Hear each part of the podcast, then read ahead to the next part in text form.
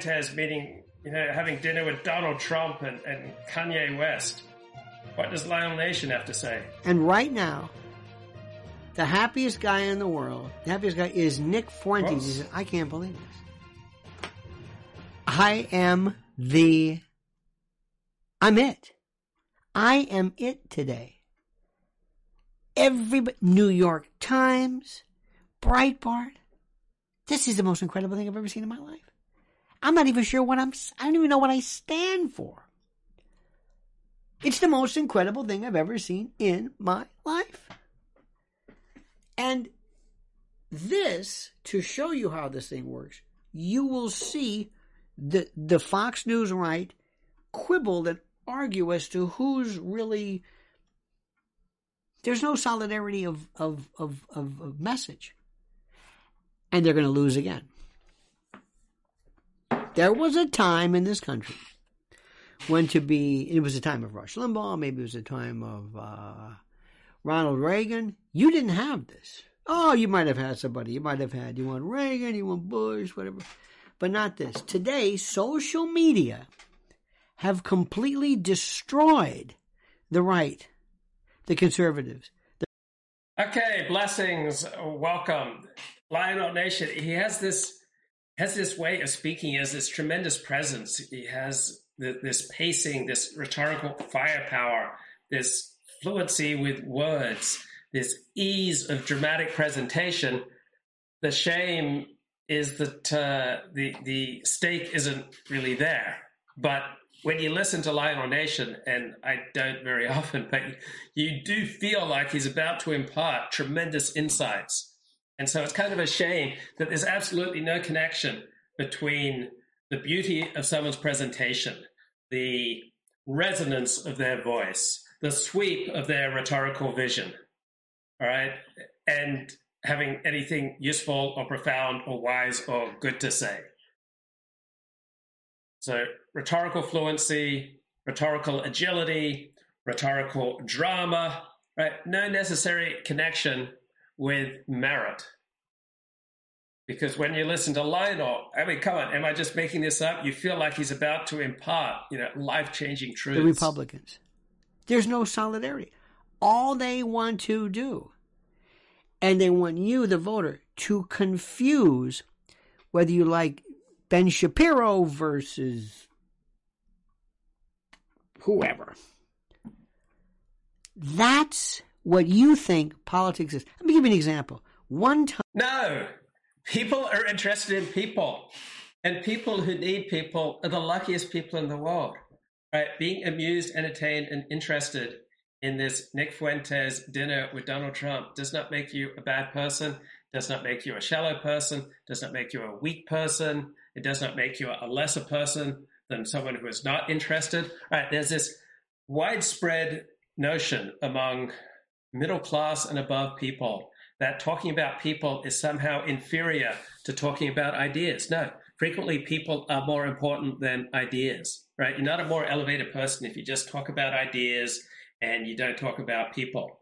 Right? Someone who doesn't care about people, someone who's not interested in people, someone who's not interested in gossip, is not human, right? And I know that we want assurance from someone who separates himself from the rest of humanity by not being interested in gossip, by engaging in intermittent fasting, by engaging in these, you know, great you know, rhetorical flights by engaging in tremendous, you know, physical activity or spiritual activity or moral activity or intellectual accomplishment. We think, oh, if only the person who's going to give us the scoop, if only he can just sizably distinguish himself from other beings, then I know that he, the, the guru, the shaman, the rabbi, the preacher, the YouTuber, he's going to be able to give me assurance. But uh, no one can can give you assurance. All right, someone giving you assurance that's that's cheap grace, and so that uh, you know that beautiful way of speaking and that you know elevated pitch that oh we, we should transcend concern with with petty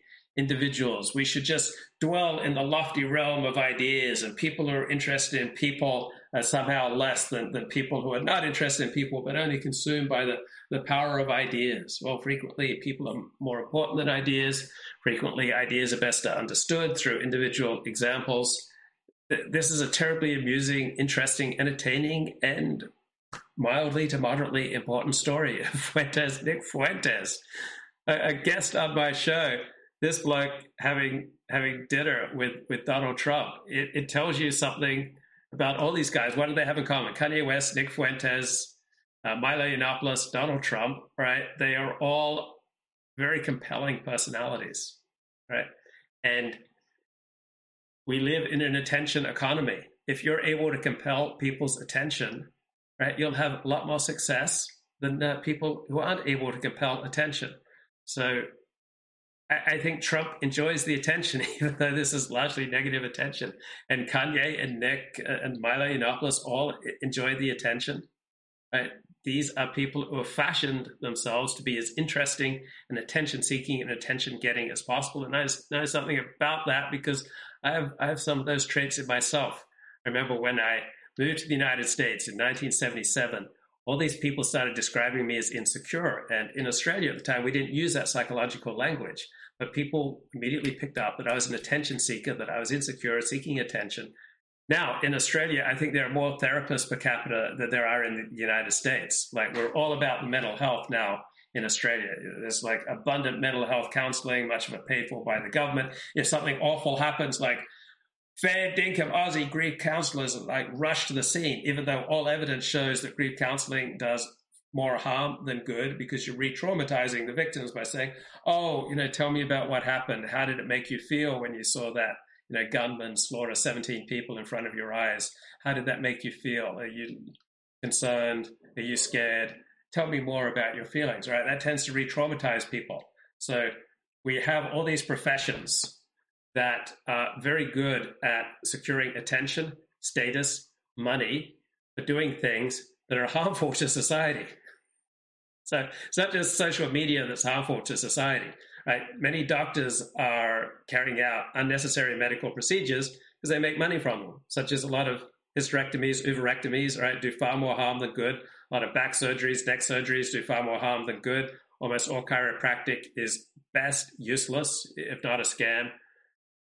We've got a whole, you know, foreign policy elite who gets their sense of status and importance from intervening overseas, even though America's excessive intervention overseas does the country more harm than good. But people in the foreign policy profession, they get to feel important by you know, directing American intervention overseas, even though that hurts America. So doctors, lawyers, probably accountants, like psychiatrists, right? Psychiatrists constantly want to expand the definition of mental illness so that they can have more power, status, prestige, they can get more media attention, they can make more money. If they can diagnose more and more of normal human sadness and normal human struggles as a mental illness that they can prescribe pills for, they can make money. Pharmaceutical company can make money. So we've got all these professions, you know, all these individuals pursuing their self-interest at the price of the public good. So here I am, your public servant, your humble servant, willing to point out when people are pursuing things that are self aggrandizing for them, that are very exciting for them, but are pretty much against the public good. Time. We had a lunch not too long ago with uh, some political types. These were people who fancy themselves as Republicans. I, I, won't go too much into detail. Thanks. And if they see this, they'll know exactly who I'm talking about. And the first thing they did was they said, well, you know, we have to make abortion. I said, are you out of your mind? These are Republicans. You're going to bring up abortion? Nobody's talking about abortion right now. What's the matter with you? You want to bring up abortion? You're going to lose. America does not want to ban abortion. I don't know where you got that from, but it doesn't. That's number one. You're crazy. America is at best center, center right, but center you're out of your mind. So as we are talking, I said, what are some of your, this was during the course of this, who is your, give me an idea of some of your political antecedents? Would it be Reagan? Would it be Reaganomics? Would it be more of a Moynihan even? Are you more of a Nixon, Nixonian in terms of foreign policy, realpolitik? Maybe maybe Kissinger, maybe whatever. Oh no, you know what they said? I like Pete Hogsbreath or whatever his name is. I swear to God, this was somebody who confused confused a, a Fox presenter with political ideology. I swear, I swear to God. Oh, you're wonderful. What? I, I, I, I had another one too. I, I, I'm thinking to myself, oh. So one thing I've noticed over here in Australia is you don't encounter women who've had abortions and they're just absolutely tormented by guilt. So how come women in Australia, women in the United Kingdom, women in France, Germany, Europe, right, Asia, how come they have abortions without very much guilt, but thousands of American women are absolutely racked by guilt over their abortions and they feel like they're murderers. Because in America, the abortion issue has been moralized, right? Once an issue has become moralized, good versus evil, it's hard to arrive at a sensible compromise solution because you can't compromise with evil. And so in America, there's all this rhetoric about abortion is murder. And I don't deny that abortion is killing, and I'm fine with calling abortion murder. But you have so much rhetoric, you have so much you know, political capital put into convincing people that uh, abortion is murder, that people who operate on a low level, they take this rhetoric seriously. Now, Christianity and Judaism are not particularly fixated with abortion, right? Neither of them are pro-abortion, but it is not the cutting edge primary issue for either the, the Jewish tradition or the Christian tradition that it is for much of the, the, Christian right in America. So most people don't understand that the abortion issue is not about abortion. It's a way of uniting every possible Republican voter who's likely to form part of a winning coalition. So abortion is murder and we need to you know fight for the right for, for life and protect you know millions of unborn children and stop the madness stop the murder this is all a very kenny political strategy that was devised by republican strategists in the late 1970s to try to bring catholic voters on board with the republican party evangelical christians uh, traditionalists who looked askance at the the new degenerate, you know, more sexually adventurous society, people who are kind of looking askance at, at black culture, at uh, modern secular liberal humanist culture, right? Here was an issue that people could rally around, but this is a rhetorical strategy and a political strategy and a cultural strategy, but it's not about the thing in itself. It's not really about abortion. It's about uniting people to vote Republican. But people who operate on a low level, they think it, that people mean what they say and say what they mean, and the fight over fight over abortion is really about abortion. But it's not. It's simply a strategy designed by Republicans in the late 1970s to try to bring various Christians, various traditionalists together on this on the same team. And there's just no precedent in the Jewish and Christian tradition for making, you know, abortion this number one issue of know, saving millions of lives that it's turned into the United States. So you operate at the, the low level, you go, oh my God, you know, people say what they mean, mean what they say, but people almost never say what they mean. People almost never mean what they say. You have to start operating on different levels, and almost all these questions go back to a different understanding of the self.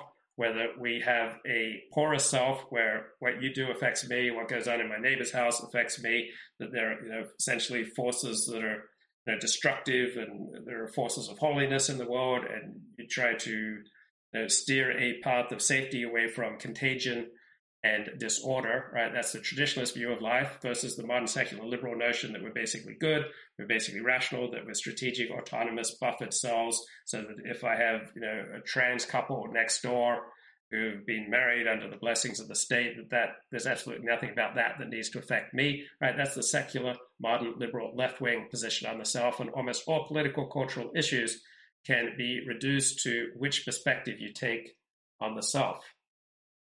So, Richard Spencer was talking about Kanye, and Trump. Idaho, which is this uh, really nice place, actually. Um, you probably haven't heard of Coeur d'Alene, but um, it's actually really like they have really nice little stores and restaurants and uh, this beautiful lake and uh, big hotel and things like that. It's just very cool. But uh, anyway, on before we went that, I drove. my mother actually met us there, but I drove the kids down. We went to this. Um, there's this. Uh, I guess it's like an Indian reservation that they've developed, and so there's this like indoor water park.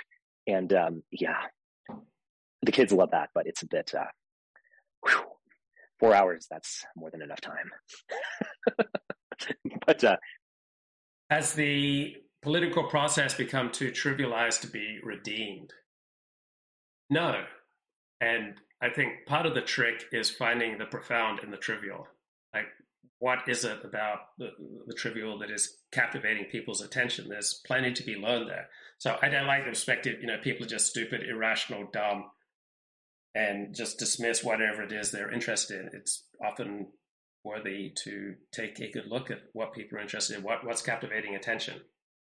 Abortion is a proxy for the sacralized worldview. Yes, it, abortion is a proxified because let's face it, tens of millions of Americans don't like black people very much or are concerned about black people, somewhat fearful of black people. Most of these people vote Republican. Abortion is an issue that unites these people and brings them into a coalition against the ever more sexually adventurous, promiscuous, de- degenerate world filled with sexually transmitted diseases and all sorts of wild experimentation and non traditional uh, family types. And abortion is a good proxy for organizing people who don't like that.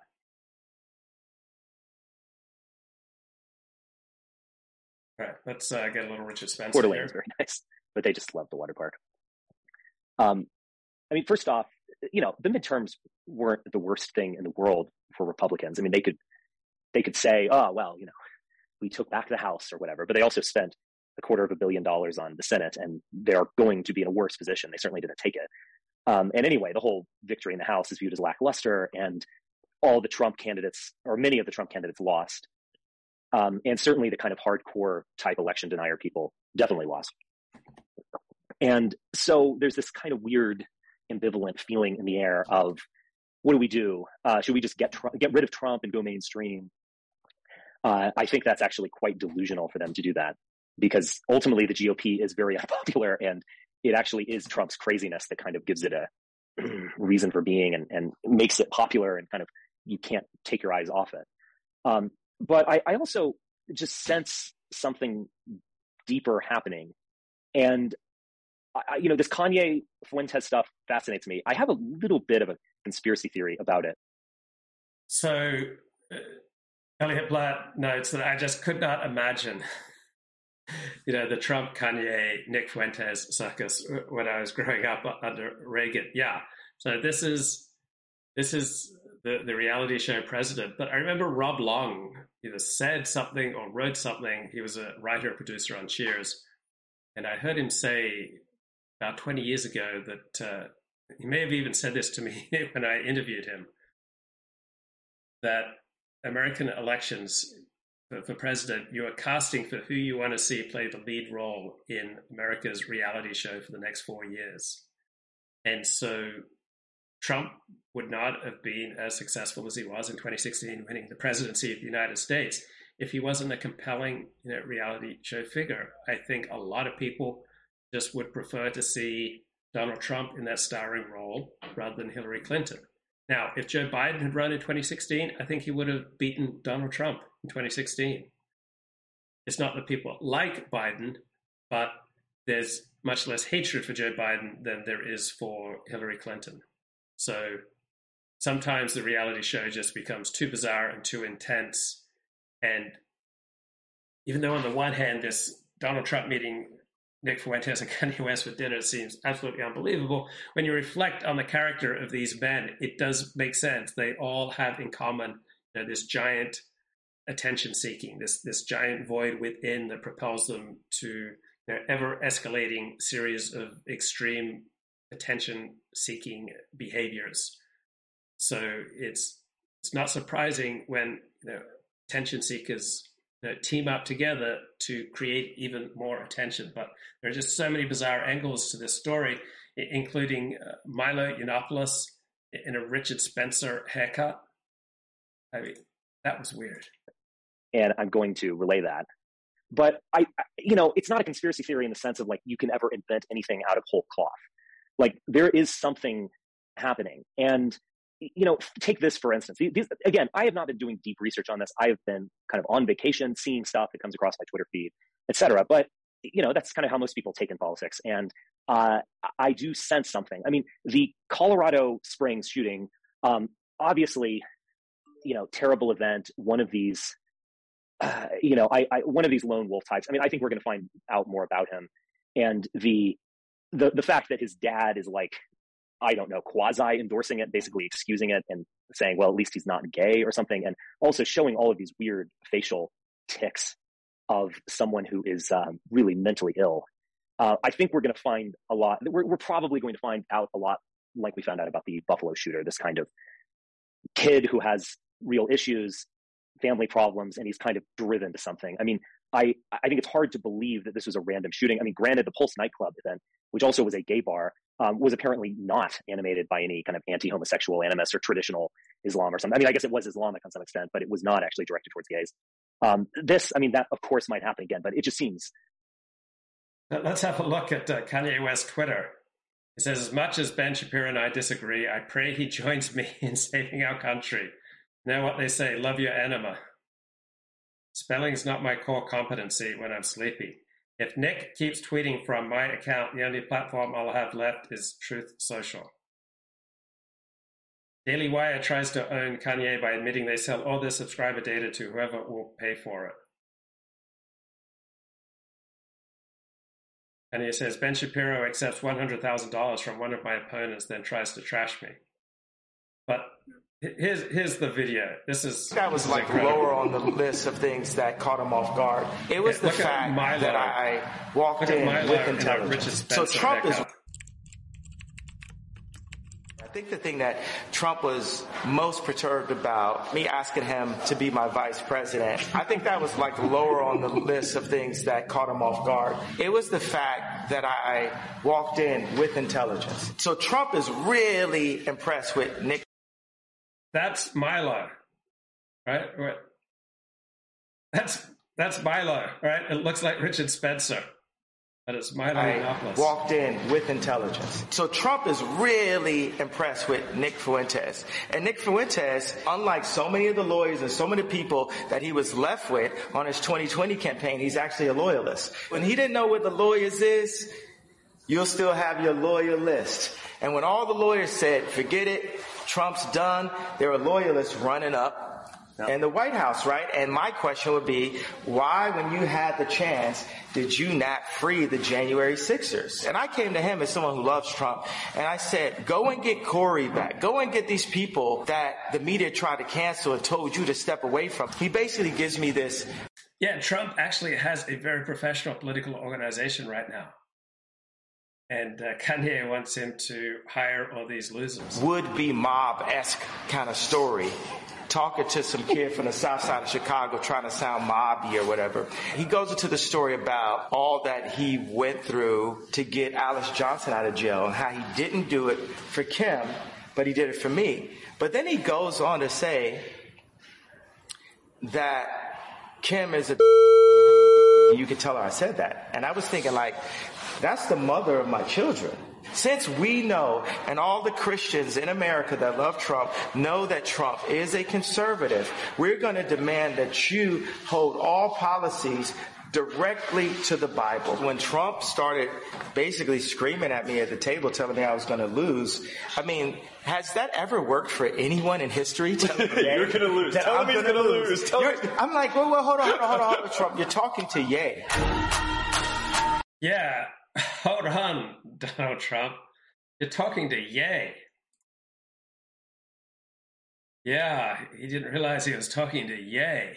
This tendency to lash out and to kind of go more extreme. So you kind of expect them, or some, you know, the media expects it just, okay. just an odd thing to say. These people were, you know, on, on another level, it did. I and a lot of other people just got, you know, wrath of God vibes from statements like that. I mean, these people were just gunned down in their gay club in Colorado. Okay, talking about Jenna Ellis saying, talking about the people who gunned down, whether or not they were saved in, in Christ at this LGBTQ brings, and next thing you know, she's talking about oh how they're going to be in hell. It's just an odd thing to say, and it does remind me a bit of the uh, Westboro Baptist Church line of you know God hates fags, and so that's why he killed these gay soldiers, which was actually why they you know, had this uh, lawsuit that actually went to the Supreme Court. They were protesting outside of funerals for gay soldiers, and they're basically saying that you know, God killed your sons because he hates homosexuality. I mean, again, I, I can understand why a Christian can actually believe this, but it just, yeah, it reeks of wrath of God stuff. It is pretty extreme. And I do kind of sense this, I, I sense something of like they're feeling like things are out of control for them and they're losing power, they're being demoralized, and there's this tendency to lash out and to kind of go more extreme. So you kind of expect them, or some you know, the media expects them to, oh, they're going to moderate, they're going to drop the Trump stuff, whatever. Well, they might very well drop all the Trump stuff, but what they're going to go to is stuff like this. And so I, I think there's a kind of like general background for this happening. Um, but I think there's also some interest. There might very well be some machinations going on. So when I was at this uh, the day before Thanksgiving, just kind of relaxing by the pool, uh, I saw this viral video of Fuentes going to the Florida, going to a Florida airport, and apparently going to you know being alongside Jeez. Kanye and going to meet Donald Trump. Now, Kanye had a pretty interesting video that was put out that I believe was uh, made by Milo Yiannopoulos. And uh, there, you know, you can see a little glimpse of an ideology there. Um, Kanye is basically saying we're going to judge every policy against the Bible. So it is, you know, full on fundamentalism or Christian nationalism or theocracy or whatever. Now, this is rather odd, obviously coming from uh, a rap artist formerly married to Kim Kardashian, but it is what it is. I, I, actually do, as I've said many times. I think Kanye actually sincerely believes in what he's doing. Um, and Fuentes was involved, and so this is a kind of okay. Whether or not you have a coherent ideology, so Spencer is praising Kanye West for having something of an ideology. That doesn't really matter. You can have reactions. All right, we all evolved to have reactions to danger and to things that are likely to enhance our life. And if you just have these instinctive reactions and they're not thought through ideological concepts, all right, they, they can frequently be more accurate than the philo- philosophical, you know, thought through, systematic, theological uh, approach to life. So it doesn't really matter uh, for, for this type of news story whether or not you know Kanye has a coherent political philosophy, and it also doesn't matter if he's sincere.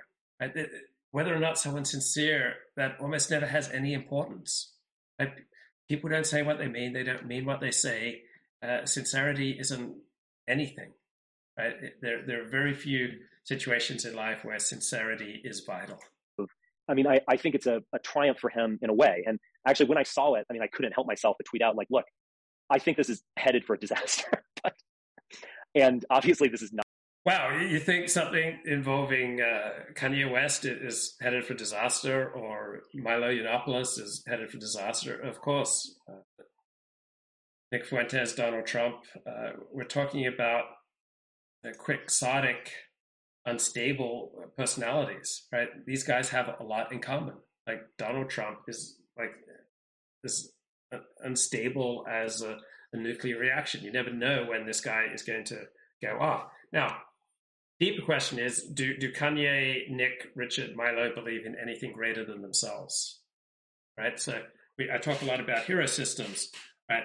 Most people get their sense of transcendence from their community, right? They're part of a community that they valorize and believe will go on past them. And so by attaching to their community, their society, their, their nation, their tribe, they are part of something eternal. But some people, they are their own heroes, right? The, people who are creating you know, rap music, right? They are their own heroes. People who are creating YouTube live streams, such as myself, you know, we are our own heroes. And so, is there anything that these guys believe in that's greater than themselves? So for me, I believe in my Judaism. I believe in believe in God. I believe in ethical monotheism. I believe in twelve steps as an excellent route to recovery from otherwise crippling addictions. So these are some of the things that I believe in that transcend myself, that are greater than my desires, that are greater than than my you know wanting to be seen and acknowledged, greater than my ego, greater than my comfort. All right, those are some of the things that I believe in. I'm not sure if Kanye, Nick, you know, Milo, Richard Spencer. I'm not sure if they believe in anything beyond their own egos. Not you think? yeah. Um, I mean, but look, I'm nothing. Uh, if not fair. And I, uh, I, I try to be. I actually try to. I'm nothing. Richard is frequently good on these live streams and podcasts because he frequently does try to be fair. He makes an above average effort in this area. It's hard sometimes, but I try to put away biases and, and say, like, don't just denounce Kanye or whatever, but say, like, does he sincerely believe this? And is there a kind of coherency to what he's saying? And I, I would say yes to both of those questions. I think everyone deserves a kind of fair shake. And anyway, uh, so he's he's with Kanye. There's some kind of dinner at Mar-a-Lago. Now, Trump has since claimed, you know, in a, in a very typical fashion, actually, like, I had no idea who this guy was. I don't know who he is. Blah, blah, blah. And, but he did that for tons of people. He famously did that with David Duke, even though. So I've interviewed thousands of people in my life, and it's one of the most common put downs. Like, who, who is this person? Right? That's just a reflex that the people say to dismiss other people. So there's another reflex. Oh, he's obsessed. That's one of the most common put downs I notice. Or I don't even know who this person is. Or you put them down because they don't have many Twitter followers or they don't have many viewers. So there are all these easy at hand dismissals of other people to try to get out of, of grappling with you know whatever the situation, challenge, problem, uh, provocation is that you want to dismiss. And one of the more common dismissals is, oh, he's irrelevant, right? If you even need to use the breath to state that someone's irrelevant, just like my Nation here, the cosmic irrelevance of, of Nick Fuentes, right? If you even need to use the breath to say someone's irrelevant, obviously they're not irrelevant because we don't talk about people who are irrelevant. We don't gossip about people who are way below us in social status. We don't bother to expend the energy to dismiss the relevance of people who plainly are not relevant, right? So claiming that someone's irrelevant is one of these cheap cop out ways of dismissing people so that you don't have to grapple with whatever challenge it is that they are presenting to you. It's, uh, it's cheap, it's sleazy, it shows that you're not willing to think too deeply. So he's irrelevant. Who is he? I've never heard of him. Right. Oh, he's just obsessed, right? So you're dogged, you're purposeful, you're committed, but anyone else with these traits, he's obsessed, possibly a stalker, deranged, so you don't have to grapple with whatever it is they say. Very much knew who David Duke was. He actually got into battles with David Duke in the Reform Party in the year 2000 or thereabouts. And obviously, David Duke is much more of a household name than Fuentes is much more of a household name than, than myself. It's, yeah, he knows who David Duke is. Now, I think in the case of Fuentes, he might very well not be lying. I could, you know, I, I don't, I do think that Trump has a TV understanding of popular culture. And so he, he obviously watches Fox a lot. He, who knows what else, what kind of garbage he consumes. But I think he has a kind of mainstream TV understanding of the world and popular culture. So I actually think it's believable, at least, that he actually didn't know who Fuentes is. Um, but that almost kind of begs questions or raises more questions than it answers. Uh, so it's very clear from this video that Kanye put out that Milo is instigating this. And the other thing that I noticed, um, I hate to say it, call me a self-centered narcissist if you must, but uh, Milo was basically dressed almost in a cosplay version of me in 2016. That's absolutely true. I don't know how Richard could be expected to ignore that. It is incredibly weird Milo Yiannopoulos is dressing like a 2016 Richard Spencer. And so Milo was more famous for being a kind of flamboyant homosexual with dyed blonde hair. He now has dark hair, brown hair. Maybe it's his natural color. I don't know. And um, he's wearing a gray suit. So look, I don't want to dwell on this too much, but you know, with Milo, everything's a kind of crafted personality. And so I do think that he was trying to kind of imitate me or evoke me. And I think that also kind of goes along with a much kind of like broader thing where all of these people are kind of like endlessly trying to recreate 2016. Because 2016, for better and for worse, was this moment when it felt like something could change. And the establishment, particularly the, the Republican establishment, was just on its heels. All these people who previously didn't have influence were shoved into the spotlight. Um, the, the game changed, the language changed, it was crazy. There, you know, as I've talked about, there's that just this kind of Dionysian feeling about being. Okay, 2016 was pretty awesome. Let's uh, check out Godwin's. I don't know why I did the things I do. I don't know why I say the things I say. That's like an attic that cut deep inside. Words are like weapons, they wound sometimes. Godwin, masochist exposed. I say that without any irony. Nick Fuentes is going all the way to the fucking top. I, I kneel. I kneel, Fuentes Sama. You have won, sir. You have won. There's no gonna be any Kino Casino cope on this one. When we see a winner and a victor in action, we give them the clap.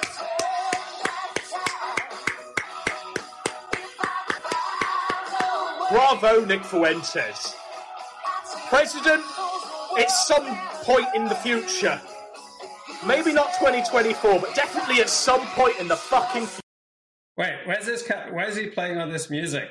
Future. Nick Fuentes is going to be president of America Land.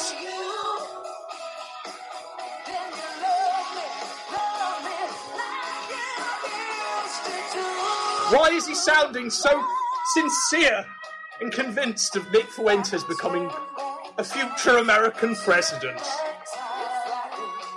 We'll cover that. We'll cover all of that. And then we're going to go into the exact reason why the Kino Casino didn't stream last night on what was arguably the biggest night in Nick Fuentes news ever. Literally ever.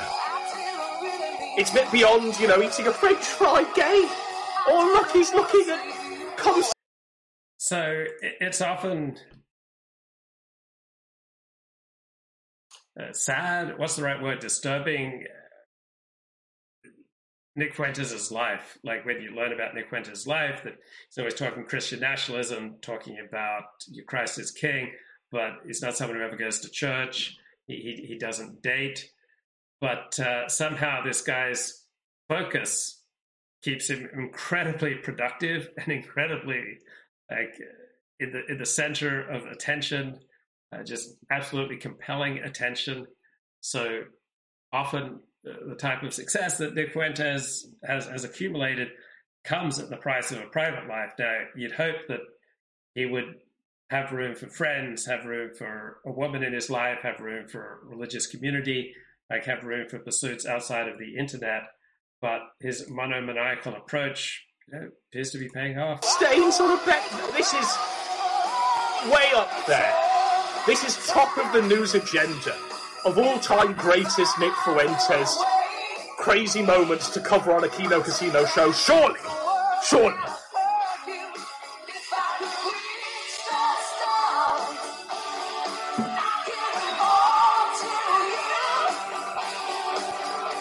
This song has a special relevance later.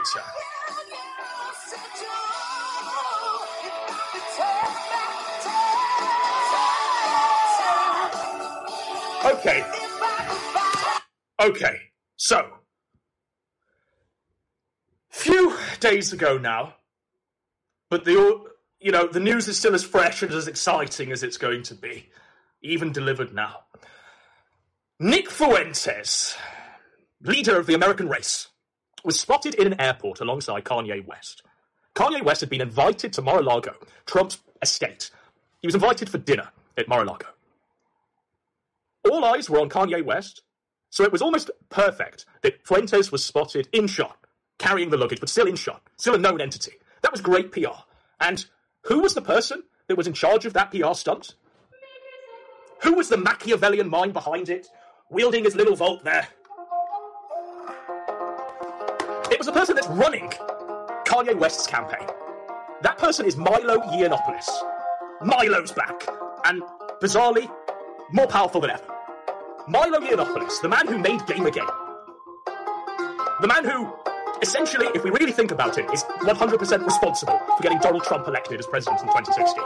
Milo Yiannopoulos is now the puppet master for Kanye West's presidential campaign. What? is what I hear you ask, because Milo's supposed to be irrelevant, dead and buried. He had to skulk into the shadows when he was defending paedophilia and how all people sh- should be like victims of paedophilia or something he was saying. It was total fucking insanity. He said it on the drunken peasants, which is even more of an insane nub to this storyline. But there was a time when Milo was really at the fucking height of things. He was going on like Bill Maher. He was on every sort of mainstream news platform shilling for Trump. And now he's managed to claw himself away from that irrelevancy. So if you don't know, you should know. We'll show you sort of the level that Milo was at when Milo was like really in the gutter, That's if it's still up. So Milo basically ran onto YouTube, tried to reinvent himself, do some stuff on his channel, and Milo was pretending to be that doctor who was uh, who accused the judge, Judge Kavanaugh, of uh, a rape back in the 80s. What was the bitch's name? Dr. Christie? Okay. This is what we wanted to show you. This was sort of what Milo was doing with his time after he'd fallen so completely from relevancy. Hi. Thank you, senators. That's what Milo was doing.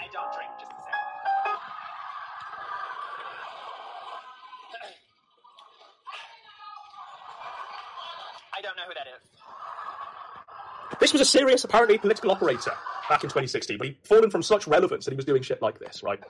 You might know me from lying to the Senate. you might be wondering why uh, a woman of my age has such a squeaky voice with this high intonation and vocal fry. but that nice young man from Cory Booker's office said it makes me seem really cute. Ha ha ha, my aching sides! As you all know, I have been the victim of disgusting and hideous violations that have ruined my life. So that, that's what Milo was doing, right? But there was a game changer in Milo's uh, irrelevancy, his, irre- his wilderness period. And that game changer was an interview with Nick Fuentes. We'll just show you a brief fucking glimpse of that. That's if it's still on YouTube. And it's been taken off. But basically, Milo interviewed Nick Fuentes. And at the time, all of the American Firsters were like, what the fuck? It's Milo Yiannopoulos, like, prolific, profound homosexual, degenerate man who's defended paedophilia, uh, been cancelled completely. So, because of the worst thing that you could possibly be cancelled for, right? Um, but Nick Fuentes told everyone to trust the plan. He said that Milo Yiannopoulos was working on the website, the America First website, and he was basically pulling the strings. He was the puppet master behind like America First's online infrastructure. And we just had to trust the plan, folks. Trust the plan. And in the meantime, there have been various people who haven't trusted the fucking plan. Various people who've made their name not trusting that plan. People like PPP, Warski, COG, and various other people at A-Log America First and Nick Fuentes. Trust the plan. The constant refrain that was given out for, for years. Trust the plan. And here we are in the space year 2022. And that plan has finally come to light. Now we can see exactly where the plan's going. And all of those A-logs, the Jaden McJudases of the world, have to cry into their pillow of a night time because they no longer have Wednesday's love. They're no longer going to be on Cozy TV with Kanye West and Vice President Donald Trump.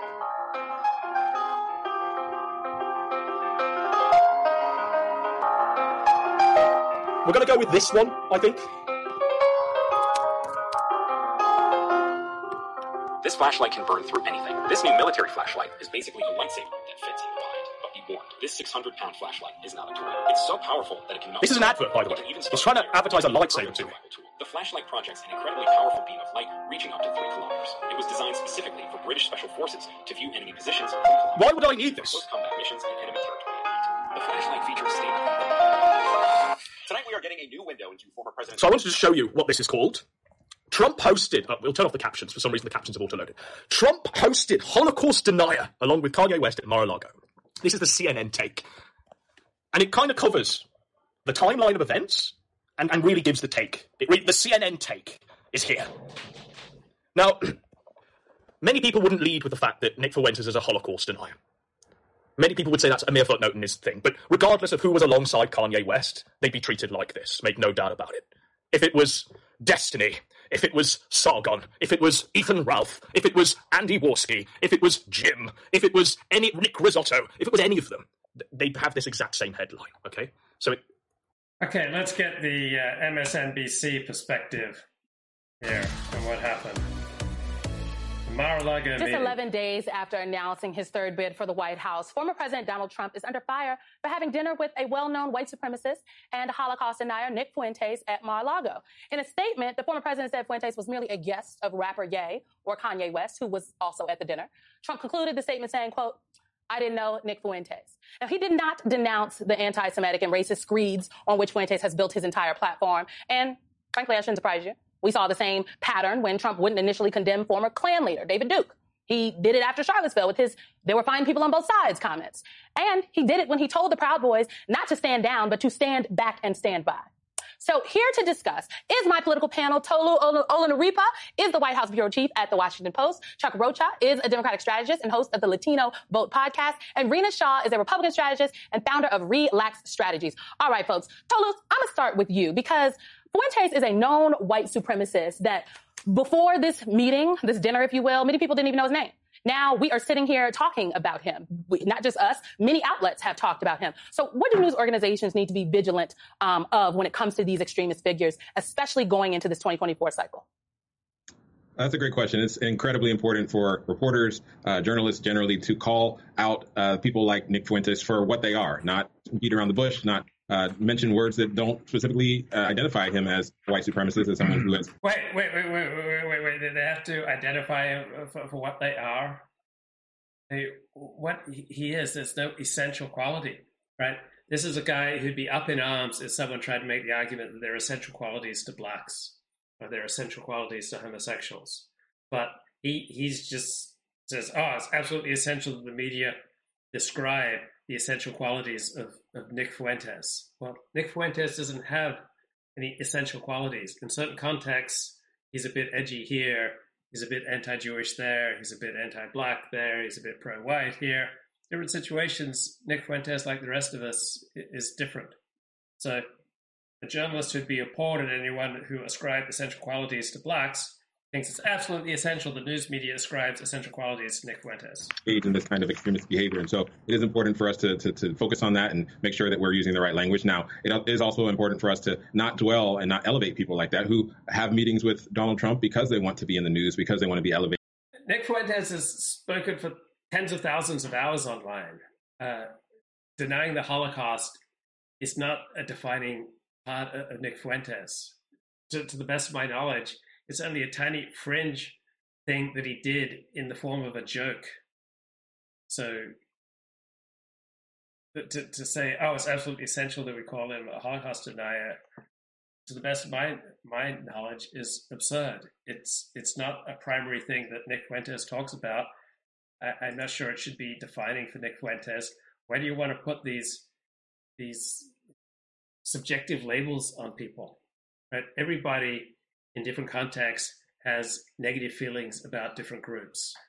And has clashes of interests with, with different groups. It's not unique to Nick Fuentes. Because they want to be in the national conversation. And so it's important for us to call out what happened and then move on and talk about the importance of uh, what it means for a former president to have dinner with a white supremacist and not uh, condemn his views and not uh, not not remove himself as opposed to associating himself with views. And so it's important for us to write about what this means, what this means for where we are in this country's history. That such a person who not only was the president could be running for president again or is running for president again and could be the president again. It's important for us to write about it and and, and talk about it in ways that are responsible. Spoken like a White House bureau chief, y'all. Uh, responsible to whom? To their advertisers, to their peers, to the to the American people. Right? The American people really need journalists to let them know who the bad guys are. What about just reporting the news? Uh, look, I agree with Tolu, and I think he's right on the money. But Rina, let me just say this: um, Donald Trump was having dinner with Kanye West, who brought Nick Fuentes. And I think it's important to note that just a couple of weeks ago, Kanye West was blasted for his anti-Semitic comments. And if it was anybody else who was having dinner with Kanye West this week, we would be talking about the fact that this person had dinner with Kanye West. We'd be asking if they denounce anti-Semitism. We would be. What? So you're not supposed to have dinner with anyone who said anything that is regarded as objectionable? That uh, we're supposed to define people on the basis of some comments they make on social media? Asking, you know, if they stand with Kanye, and we would not be talking about the white supremacist plus one. So I've got a few thoughts on this. Number one, where are the gatekeepers? There are none, it seems anymore. Also, where did our standards go? Again, there are none anymore. So this demands a public conversation that's not just robust. It is one that should call to the carpet the people that are most guilty of doing the most obscene things. And Nick Fuentes is one of those people. He's yeah, we need gatekeepers because you are not smart enough to make your own decisions, right? They need to make these decisions for you so that you shouldn't see Nick Fuentes, you shouldn't hear Nick Fuentes, right? You should only have this this amount of room for discussion of controversial issues. You should not get to hear from anyone outside the, the Overton window. And this woman, she feels qualified to to gatekeep and her peers feel qualified to gatekeep to to protect you from you know unauthorized opinions. Oi, mate, you got a license for that opinion, eh? The Holocaust denier. In my generation, your generation, Simone, we know this. This was just to whatever extent he's quote unquote denied the Holocaust, it's a tiny, tiny, tiny aspect of what he does. He's a, he's a comic, right? He's an entertainer. Like the Holocaust is not a primary focus of Nick Fuentes. Baked in into history class, we know that the Holocaust is real. So I'm one of those people who's never been part of the journalistic corps. But I will say this I genuinely believe in this country, justice comes along with great journalism. And if we didn't have Twitter to expose the fact that Kanye and Nick Fuentes can waltz right into Mar a Lago and say whatever they want to say and do whatever they want to do, we would have no accountability. It is so she's not content just with reporting. She has to do journalism, which provides context and lets you know who the good guys and the bad guys are. She doesn't just do journalism right? She also wants to carry out justice. Up to Republican leaders, again, to denounce the very underbelly of the party. Mm-hmm. But will they rise to the occasion? Likely not. So I think it, again, demands us, the public, to do our part and push back, have corporations push back too. But I mean, I guess that's what I'm, I'm saying. And I get my, the last point I'm going to say on this, and, and Chuck, if you could quickly respond, but I, I've heard nothing about the anti-Semitism. I think it is terrible that a white supremacist was able to sit down and have dinner with a former president. But I, but I just guess what? There have been a lot of anti Semites who've had dinner with a president or a former president. And, everyone is out there with their anti Semitism. But of course, people are going to have negative feelings about Jews or any other powerful group. People are going to have negative feelings about any group that uh, often seems to have interests that are clashing with their own interests, their own group's interests. Right? People with anti Gentile attitudes are eating with the president and the former president. Did you know that there are some Jews who, in some situations, have anti Gentile fears and anxieties? So, for every proportionally non Jew who has fears, concerns, and negative feelings about Jews, you'll find Jews with negative feelings about Gentiles, right? Would we call out a president for having dinner with someone who exhibited anti-Gentilism. That I just went through before I introduced this segment, par for the course for Donald Trump. I think we also we have to call it all out at the same time, and I think it is it is it is par for the course for Donald Trump. I mean, it is like only Donald Trump, I, I think, would, do this. It, it's not necessarily Nick's fault. Highly controversial figures. Just days after he announced his 2024 run for the White House. Let's bring in CNN national reporter Maeve Reston. Maeve, we have. Maeve, Maeve's got the, the scoop. Maeve has the scoop. Trump hosting rapper Kanye West, or Ye, um, at Mar-a-Lago. See, I thought it was Ye. Ye, because you say Kanye West. Kanye West. Kanye West. But it's Ye or Ye. Ye. Down in Florida. As well as an outspoken Holocaust denier. I will have nothing said about Maeve. Maeve is not a slatternly woman. Maeve would pay for the Toby Carvery in a heart. He's not an outspoken uh, Holocaust denier, to the best of my knowledge. That's that's a very fairly minimal part of his thing. That's uh, you then explain you then explain what happened, but you do so with an economy. Just as in the Milo playbook. You, you do so with an economy. And this is, I mean, you have to admire Milo's ability to run a campaign and run noise and run interference and, I don't know, be a meme. Be a meme and, and propel people into that meme magic. And this is obviously a, uh, a, a Milo original. Yeezy HQ, Los Angeles, California. Mar-a-Lago debrief. Trump was most perturbed about the We'll play this in full speed, then we'll slow it down because every frame of this is wild. I think the thing that Trump was most perturbed about, me asking him to be my vice president, I think that was like lower on the list of things that caught him off guard. It was the fact that I walked in with intelligence. So Trump is really impressed with Nick Fuentes. And Nick Fuentes, unlike so many of the yeah, so Kanye thinks that uh, Donald Trump is upset that he, Kanye, walked in there with intelligence. He just wasn't expecting that from a black man. Lawyers and so many people that he was left with on his 2020 campaign, he's actually a loyalist. When he didn't know what the lawyers is, you'll still have your lawyer list. Okay. Okay.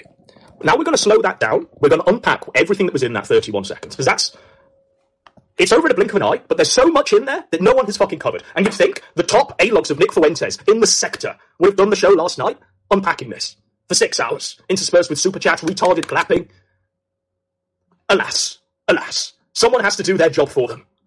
But better, of course, because nobody does it better. So, let's play this so incredibly slowly that we're able to unpack every single frame. Are you with me? Okay. All aboard! Let's go. Let's go. Let's fucking go. So, do you see how these are being typed? like it's an episode of The X Files. This is almost in the exact same format as they do the locations for episodes of The X Files. You're supposed to be thinking, this can't be real. You're supposed to be thinking, do do do do do do do. Milo's a master at making you doubt reality, but then when crazy things happen within his construct of reality, then you just go with it and you believe in the meme magic. So do you see how this starts at the ceiling and we go down? Because we've gone from stargazing and wondering what the plan is to trust. We've gone from watching the skies and now we're having it all revealed to us. This pan reveals it to us. And what's being revealed to us is Kanye West on his phone, right? Probably being filmed somewhat surreptitiously. And Milo Yiannopoulos. Milo Yiannopoulos on camera attempting to brief Kanye West who's on his phone. Milo Yiannopoulos now looks like he's merged with Richard Spencer. In fact, it looks like Richard Spencer and Catboy Kami have fucked and produced Milo Yiannopoulos. So apparently Nick Fuentes has ended his daily live shows. He's now working for Milo Yiannopoulos as a is he is he working on Kanye West's presidential campaign? After he's done working for Milo, only then will he return to his daily shows. Wow. to be my vice This is the whole video is there as an attempt to paint Kanye as very, very close to Donald Trump. They have a connection. Kanye West, because of that connection, is an authority on Trump and Trump's mind. Are you with me? president. I think that Yet again, another picture. This is at Trump Tower this time. Um, a different context, but again, you can see how close they are. So therefore, Kanye West must be some sort of insight into the mind of Donald Trump, ex and probably next president. like lower on the list. Milo Yiannopoulos. He's he's reinvented his look, and God knows why he thought that this was an appropriate attire to go in. But he, he's trusting the plan. Perhaps the plan involves him doing a fusion dance with Catboy Kami and Richard Spencer, a three-way. But that's Milo Yiannopoulos. Milo Yiannopoulos. The only reason he's actually in this video, and all he's doing is sort of giggling and holding a clipboard and waving his hands while Kanye West is on his phone. But the reason why he's looking official and doing this is purely so he can say that he is running the campaign, Kanye West for president. Milo is a master at knowing how to place himself to generate memes. He doesn't have to speak, he doesn't have to talk, he just has to be there, be present, looking like a Fed, holding the paperwork, and, and bizarrely looking like looking like this. For many people, Milo has looked like well, he's he's looked very strange. He's been like Roger the Alien, but this is definitely his most outrageous of disguises. Some things that caught him Now, obviously, Kanye West doesn't look Milo in the eyes. I don't even think that Kanye West is aware he's being filmed. But you've got Milo indulging him, laughing, literally being a fawning sycophant in order to get Kanye West to say these things. You understand where we're going? That I walked in. So again, we're showing the clip of Fuentes, Kanye West together. So the connections are being made. Milo, Kanye. Kanye, Trump. Trump, Fuentes. with intelligence. So Trump is really impressed with Nick Fuentes. Trump is really impressed with Nick Fuentes.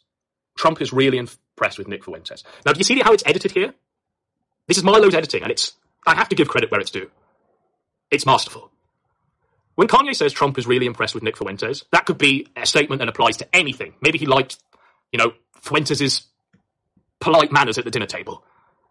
Instead, to drive the point home without saying it, Milo has edited this image of Nick Fuentes with a megaphone and a rally to highlight, to infer, to heavily imply that Trump was impressed with what Fuentes was saying. And that's the mastery of Milo's edit here. It's to paint that Trump was impressed with Nick Fuentes' viewpoints and what he was saying. And Nick Fuentes, unlike so many of the lawyers and so many people that he was left with on his 2020 campaign, he's actually a loyalist. Nick Fuentes is a loyalist. A loyalist. Okay? So that's where we are currently. Now, if, if you hate Nick Fuentes and America First, and you've been trying to spin coats out of what's been going on, I think it's incredibly difficult to deny the reality of things. Because even if you hate Fuentes and say that Trump didn't know who the fuck he was and all of this stuff, you can't deny that he's literally being endorsed by Kanye West. Kanye West, who literally has an ability to dine privately with Donald Trump and discuss matters not just relating to politics, but his own life. You can't deny that Nick Fuentes is, by, at this point, two steps away from Donald Trump. That's the truth. That's 100% the facts. But if you've been A-logging him and saying that he'll never be anything, he'll never amount to nothing, he's just sniffing cum from bed sheets. He's a loser. He's a homosexual. He eats a French fry gay. He's a scrawny dweeb. If that's the angle you've been taking, and you've not really, truly, properly been aware of where Fuentes has been going over the past year, and you've just been attacking his superficiality, right? Then this, the Kanye West Trump revelations, blow all of that apart. They blow it all to smithereens. And there's a reason why you didn't get a Kino Casino last night, folks. Because they were crying into their pillows. They were faulted. I've been having a good night. Fuentes is supposed to be completely irrelevant. He's supposed to be a child in a basement. With zero political power or influence. That's what you're supposed to think. But because they haven't A-logged him and attacked him on the political points that he's been saying forever, because they wanted to keep it fucking dumb and retarded as fuck so Wall Street could clap along and read super chats, when a moment of superficial victory as the one we've seen just occurs, then they have no methods of defense. There's no holding the line. There's not even a battle, right? I want to show you some uh, some copes, some absolute copes that we saw from the people that were, you know, the the Meadow sisters, the casino hose. You know, so so this was a cope that was given. Oh look, he's he's bombing Nick Fuentes.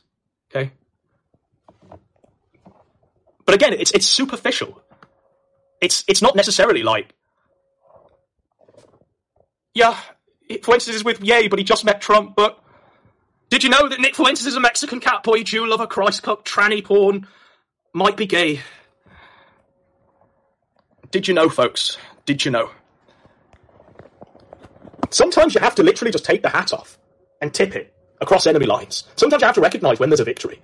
You know, oh, but Kanye West is a false prophet. Look, look at him here you know, beware of false prophets which come to you in sheep's clothing. Look, look, they've they've circled Masonic symbols and Kanye West is evil and. But there's no denying the victory we can see before us.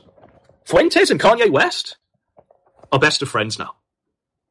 To the point where Fuentes, last night, had to retire He's basically down tools on his own show because he's destined for greater things. Because he's going to be running the communications for Kanye West's presidential campaign. Fuentes has decided that there's a greater power for which to serve. And if you're a casino sister and you've been weeping into your into your super chats there, or whatever the fuck they do, if you're really that fucking deluded, then you've been like, oh, I just want to show you this one second. So, the announcement from Baked Alaska, Yay 24. Um, Nick Fuentes is indefinitely suspending his show after six years whilst he moves full time into political operations for Kanye West in his bid for the presidency. If you've been saying that Nick Fuentes is literally a child in his basement that has zero, zero hope or chance of being anywhere near the White House or anywhere near serious political influence or power, then that just there blows it all out of the fucking water. Oh, yeah, going to work for Kanye West uh, presidential campaign, that really shows you're one savvy political operator. Your whole argument, every show that you've strung out for six or seven hours every week, is blown out of the fucking water. You are completely fucking decimated by Baked Alaska, no less. Nick says that the show is not over and not cancelled. You know, he's literally just taking a step back to run this fucking campaign alongside Milo Yiannopoulos. And I genuinely do think that they're going to get Kanye a few hundred thousand votes. I genuinely do think that this is going to be a springboard and great political experience for Nick Fuentes in how to yeah, uh, count me skeptic, skeptical. Like running communications for Kanye West presidential campaign is not exactly good to see you both, David. I want to start with you.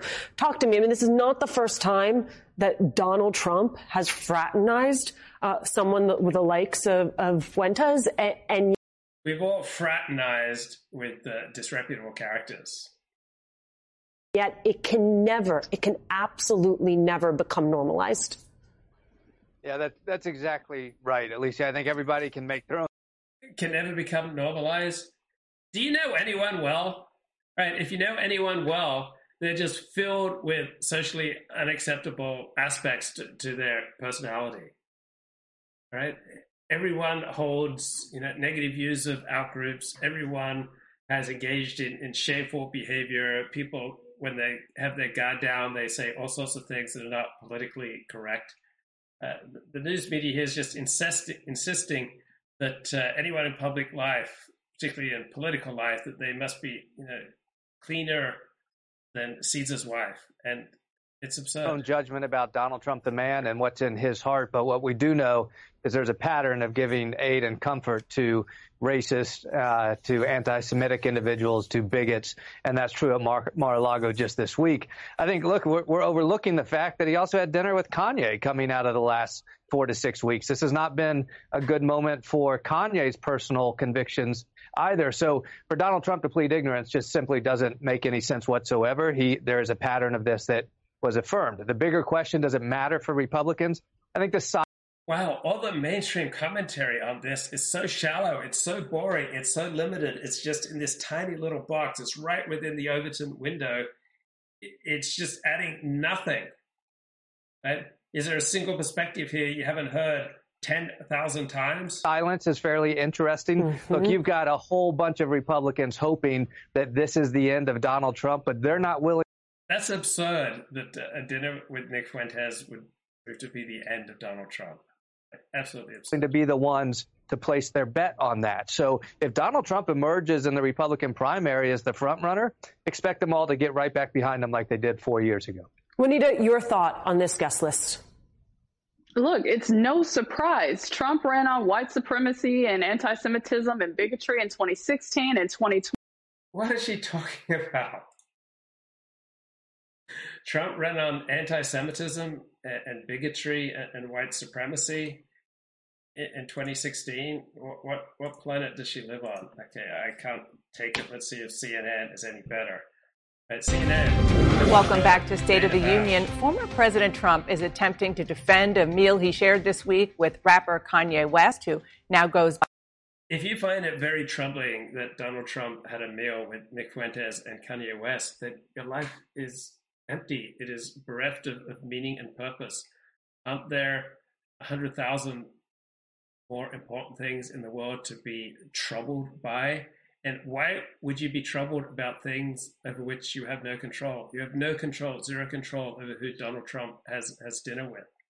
Like I, I strive to minimize how troubled I feel over things about which I have no control by Ye and white nationalist and Holocaust denier Nick Fuentes. Trump insisted Friday that he had white nationalist Holocaust denier just easy put downs, not sure that they're accurate here. Previously known Fuentes, but a source tells CNN he found the white supremacist quote very interesting, particularly Fuentes' ability to rattle off statistics and data and his familiarity. And that source being Milo Yiannopoulos with Trump world. Here with me now is Arkansas Republican Governor Asa Hutchinson, who is considering challenging Donald Trump for the 2024 yeah. GOP nomination. Governor, thank you so much guy. for joining me. Uh, I know as U.S. Attorney in Arkansas, you personally prosecuted white supremacist groups. What's your reaction to seeing a former U.S. president associate with someone like that? Well, I hope someday we won't have to be responding to what uh, uh, former President Trump has said or done. In this instance, it's important. So, should people be driven out of public life if they associate with Black Lives Matter, uh, racists, terrorists, uh, an organization largely responsible for thousands of extra murders in the United States and massive dislocation to the lives of millions of people? Right now, now, Black Lives Matter activists, I think, are 10,000 times more worthy of condemnation than, no, that's an exaggeration. They are 100 times more worthy of condemnation than Nick Fuentes. Important to respond. And as you mentioned, the last time I met with a, a white supremacist, it was in an armed standoff. I had a bulletproof vest on. Uh, we arrested them, prosecuted them, sent them to prison. And so. Okay. I really tried to get the mainstream media perspective on this, but it's too boring. Let's get back to Richard's. Being online in 2016, where tweets were going viral and liberals were crying, and it just felt like even doing social media kind of had an impact. I mean, I often feel now. I mean, I'll kind of put out my thoughts, or I'll kind of I'll use Twitter as like a rough draft for something that I'm thinking through. Uh, but you know, it, it doesn't. I don't really go on Twitter for years now and feel like we're fighting the meme war. You know, it's just it, at least for me, it does not have that feeling at all, nor probably yeah, it doesn't have that feeling because you lost. You were humiliated. You proved to be unpopular. You proved to be a very poor leader of the movement, and the movement overwhelmingly turned against you. It's not that you just had this great, you know, philosophical, moral, spiritual awakening, and you decided to transform from being uh, someone a rabble rouser, and and now you're choosing to live life on a higher plane. You you're driven out of your previous position, Richard. It's not that uh, you just simply evolved on your own. Sure all of that stuff was an illusion. But I do think that there are people who are trying to revive this and they've got their hands on this billionaire. And what's interesting about Kanye is, you know, when the, the controversy first struck a month ago. Crazy. Isn't it crazy that people would try to revive something that worked? Isn't it crazy that people would try to revive something that was compelling and entertaining and fun and resulted in a Trump victory? Why would people want to revive something that won and was fun and was funny and was compelling and uh, millions of people enjoyed. Gee, why would people want to you know, revive that as opposed to something that was dour and sucked and resulted in a loss? Gee, I, I just don't know why people would want to revive procedures, tactics, policies that work. Gee, why would people want to go back to the well for something that works when they could do something that's been proven to fail time and time again and is boring and sucks and is icky? Gee, I wonder why people would want to recapture something that is fun and exciting. There was all of he he was working hand in glove with uh, Candace Owens, and they went to Paris Fashion Week together, and you know donned uh, White Lives Matter. Candace Owens may be the bravest person in American public life. I mean, she says some goofy things, but overall, the, the level of bravery that she displays in the most important issue in, in America today, which is crime, and the small subset that is committing the overwhelming numbers of, of those crimes. And, and Candace Owens does more than any pundit uh, of which I'm aware to point out the responsibility for America's massive crime problem. The good that she does, the bravery that she shows, in my mind, far outweighs you know the goofy things that she does.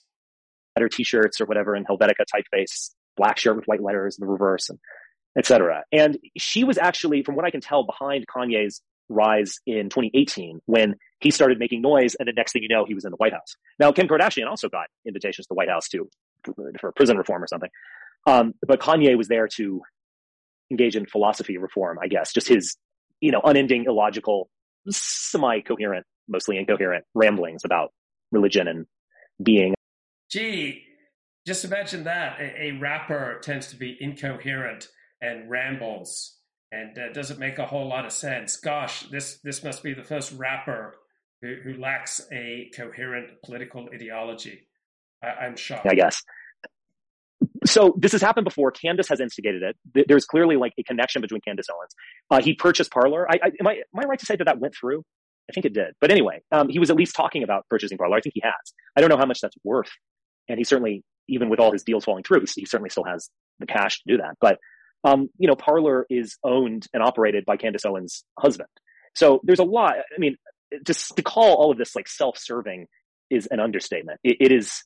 He's got. I mean, as opposed to the rest of public life, right? As opposed to what's going on here on CNN. That's so. No, I don't think it's a good idea These for a, a, leader that's setting an example for the country or the party to meet. I see two very self-serving people talking there. What about here? Is this self-serving? I, I frankly feel like uh, people need to be able to walk and chew gum at the same time. This Did we just forget about the anti-Semitism shot? You're exactly right, and the point you're making is the most important part. Right, you're exactly right. They're all patting each other on the back. They all seem pretty self-serving to me. I, I don't see how what uh, Donald Trump is doing is just you know so incredibly self-serving, as opposed to what? As opposed to like what I'm doing right now is self-serving to to a large degree, right? We all are self-serving 95% of the time, right? Normal person is self-serving 95% of the time. We call someone who's self-serving 99% of the time, 98% of the time or more, call that person selfish. We call someone who's self-serving 92% of the time, we call them altruistic and unselfish, right? 95% is about the normal.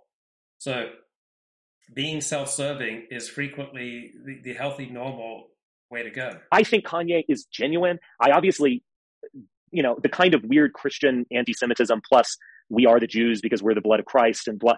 Uh, needless to say, this is not.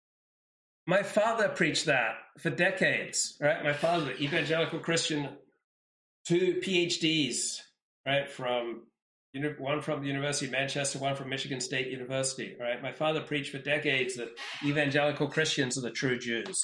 That uh, the Jews who call themselves the Jews today, they're the fake Jews. Right, my father preached this for, for many decades. Right, this is not something unique to Kanye. Uh, tens of millions of Christians believe this. Not my cup of tea, and I find it pretty dumb, to be frank. And I, I actually don't think it's like ultimately productive. I mean, I who knows, but whatever it's not my cup of tea. But I do think Kanye, to be fair to Kanye, I do feel like he is genuine. I think he is a good faith actor. Now, right, people aren't genuine or good faith actors versus uh, not genuine uh, bad faith actors. We're all good faith actors in some parts of our life, and we dissemble in other parts of our life. None of us are always honest, always brave, always true, always good right? We all have parts of our lives that are upstanding, where we're good faith actors, where we're genuine, right? Where we come from the heart. And then we have other parts of our lives where we simply treat people on a transactional basis. There are like these good guys and then bad guys. There are good faith actors but bad faith actors. There are genuine people and fake people, right? There are people who, in different situations, turned out to be honest or dishonest, to be good or, or bad. But you can't essentialize people, right? This is the same thing that the, the news media does, that Nick Fuentes is a Holocaust denier. That is only one tiny, tiny aspect of what he does. It's not a main focus of what he does. It's it's no way to essentialize Nick Fuentes and to describe uh, Kanye West as a good faith actor. Kanye West is frequently a bad faith actor. Kanye West is, you know, frequently an obnoxious, out of control, you know, irresponsible, antisocial lout. And, and, then there may be, you know, some things that he does where he's a good faith actor. But uh, Richard Spencer, the news media, they can't help essentializing people as, oh, these are the good people, these are the genuine people, these are the truth tellers. When in fact, we're all genuine, good, and truth tellers in some areas of our life, and we're all fake, dissembling, dishonest, slippery characters in other areas of our life. We all tend to have areas of our life where we shine, where we're brave, other areas of our life where we're ashamed and dark and deceitful. Right? No man is always righteous, always truthful, always in good faith. Candace, look, she's uh, she might believe what she says to some degree. She's a, she's a grifter, and she's just gonna do her thing. And she sees a billionaire Uh, Candace is a grifter. Candace is incredibly brave, right? How is Candace Owens a grifter and Richard Spencer is not, right?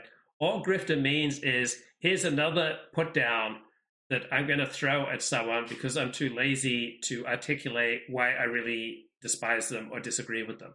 Right? It's another cheap put down, like saying they're obsessed or saying that they don't matter or I don't know who they are. These are all just cheap put downs that people use when they're too lazy to think through and articulate an idea. Right? Grifter simply means they're making money that I believe truly belongs to me. How dare they fundraise more effectively than I do? Oi, oy vey, I'm going to call them a grifter. Who's getting kicked off social media and she suggests that he purchased the social media company of her husband. I mean, I can't imagine something more grifty than that. Now, doesn't strike me as grifting at all. It just strikes me as common sense, right? It's a, a grift when when a wife seeks to arrange a lucrative deal for her husband or convinces someone to do something that uh, is going to help out her spouse. It strikes me as reasonable, healthy, even noble. Milo has re-entered the scene. Now, I think a lot of us thought that Milo was really over. I mean, Milo was he became a kind of poster boy for Gamergate. First off, and then he became a poster boy for the alt right for a while, and I think was ultimately pushed aside in favor of myself. I think he, to be honest here, I think he's, he has a long term grudge about this. And then when these. As opposed to Richard Spencer, who doesn't have grudges against anyone. Right? Richard Spencer really has a good thing to say about any other public commentator, any other activist on the right. Okay, so it's just kind of weird hearing Richard call out Milo for having a grudge against him. His tapes reemerged of him talking with Joe Rogan, where he was in effect excusing pedophilia and, and really pedophilia of the worst kind.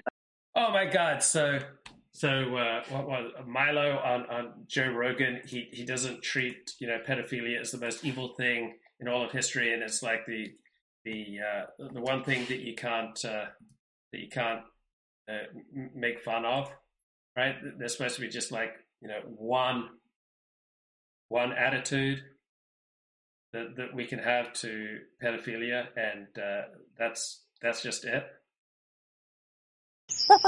Hello, freak bitches. Believe what's on Interview salon.com. them. Look, so it's impossible to believe those things in good faith because you have to lie to make that. You have to lie so much to yourself and to others in order to make those arguments. That I, I just, it, it is one long practical joke. That side. It is just a gigantic It's piece of satire. I'm convinced it's funded by the Koch brothers to discredit uh, liberalism. I'm convinced. Really? I'm absolutely convinced. If you trace, if you trace the salon money back far enough, you will discover, you will discover the surname Koch because it is the only explanation for how badly Salon discredits progressivism. It is the only explanation. Just today, they published another editorial from this fucking paedophile, um, you know, who I wrote about, and he wouldn't even dare bring my name up because he's too scared to get into it with me because he knows he'd lose. I published, you know, he published this thing about how, you know, I'm a paedophile, but I don't act on it. Um, right after I'd exposed a paedophile, Sarah Nyberg in Gamergate, right, and it went all over the world, and it was this huge story that I broke. hold on. Then, I'm sorry, I'm stop, I'm, going to start at the beginning. I exposed this. You exposed the a like pedophile. I exposed this pedophile. Um, you know, she was backed up, and they doubled all the social justice warriors doubled down and protected her because Uh-huh. she was, you know, on message. Basically, she had the right politics, so they stuck her for a kiddie fiddler. This is the state of the modern left. Um, directly after that, with uh, coincidental timing, Salon publishes this thing by a pedophile saying, "Oh, I'm a pedophile, but I don't act on it," which is precisely the defense that, that this, Yeah. this person had used. Um, so I respond, and I, you know, and I, and I, I did a, I did a very good piece, and I, I uh, urge all of your listeners to seek it out because it really is excellent journalism. Um, yeah, it was called um, something like "This is why the left," "This is why liberal," "This is why progressives uh, stick up for paedophiles." Explains why um, paedophiles can get away with this stuff and why um, why progressives and liberals back them. You think people back pedophiles? Yes, who, who backs pedophiles? Well, they make excuses for them. But as- than, they make well, excuses for them as Salon just one- did today. Today, they gave a space to this guy who is a paedophile about whom there is horrific stuff online, which hasn't come out yet. Which you know you should watch this space for that because I know Steven Crowder knows about some of it, and so do I. Um, excuse me. Uh, you should. You So should, this guy who wrote this, this guy wrote this article. did he give his real wrote a second? Yeah, yeah, under his own name. This is how Wow. brazen they are. Um, wrote a second piece for Salon today, playing the victim, saying that he came out as a paedophile and he's been subjected to right wing hate. So that he he's been, you know, says this is the right wing machine in action. That he's he- saying, this I'm is a the guy that only has paedophile, one hand, I'm a correct? paedophile, and I, I think so. I'm a paedophile, and I don't act on it. And I did this like piece, and everyone like came out and said that um, it was really supportive and it was really great, and that they I'd help people to get through their own experiences, and everyone was really sympathetic, except the right wing hate machine, um, meaning me, although he didn't dare mention me by name. Um, You are the right wing hate machine. well, apparently, according to him, um, you know, uh, uh, uh, except the right wing hate machine had the temerity to say we think paedophilia is wrong. you know, and, and why is Salon giving a platform for the, to this guy when there's so much dirt on the internet suggesting that he has physically touched young girls, for example? Um, you know, and I'm going to There publish. is. Yeah, there is. Uh, Oh, okay, and, well uh, that's um, a completely different argument, right? Yes. Well, this is the thing. Salon gave a No, there's there's no evidence that Milo is, is a pedo.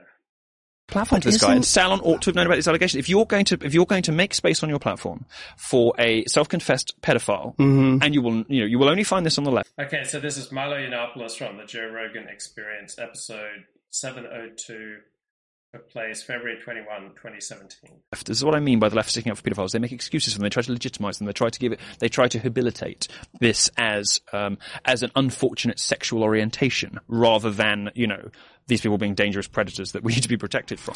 But I've instead never they- seen that. But you're Well, saying this. All I've seen is well, you this should pay one you pay- article where this up, you should pay guy is discu- Um, discussing this. But no, honestly, all bullshit aside, like Yes. psychologists and sociologists and neuroscientists have tried to figure out what it is that causes someone to have these desires. Yes, but we know from the transgender debate, the left doesn't care about that. What it cares about is who it can, uh, you know, who, where it can place people in the oppression Olympics, in the victim hierarchy. And pedoph- I'm telling you, I'm warning you now. That is the worry that Warning you now. have, I'm warning you now. is that that is the next pedophiles, pedophiles are going to be the next. Transgender's been won now. They've won. They've won that battle. It's over.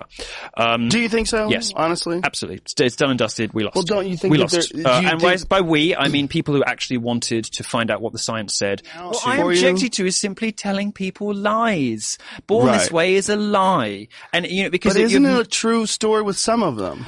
Well, like nobody that's holding the signs, because most of the ones holding the signs, the militant homosexuals, are the ones that chose to be gay to get at people. Now, do Um, gays like disagree with you? Uh, do do you have like debates with gay people about yeah, this, or is this? well, most gays won't debate me because they know they'll lose. Um, Wow, because well, they've got woman brains; they're not very good at logic. They got Um, woman but- brains. I'm just kidding.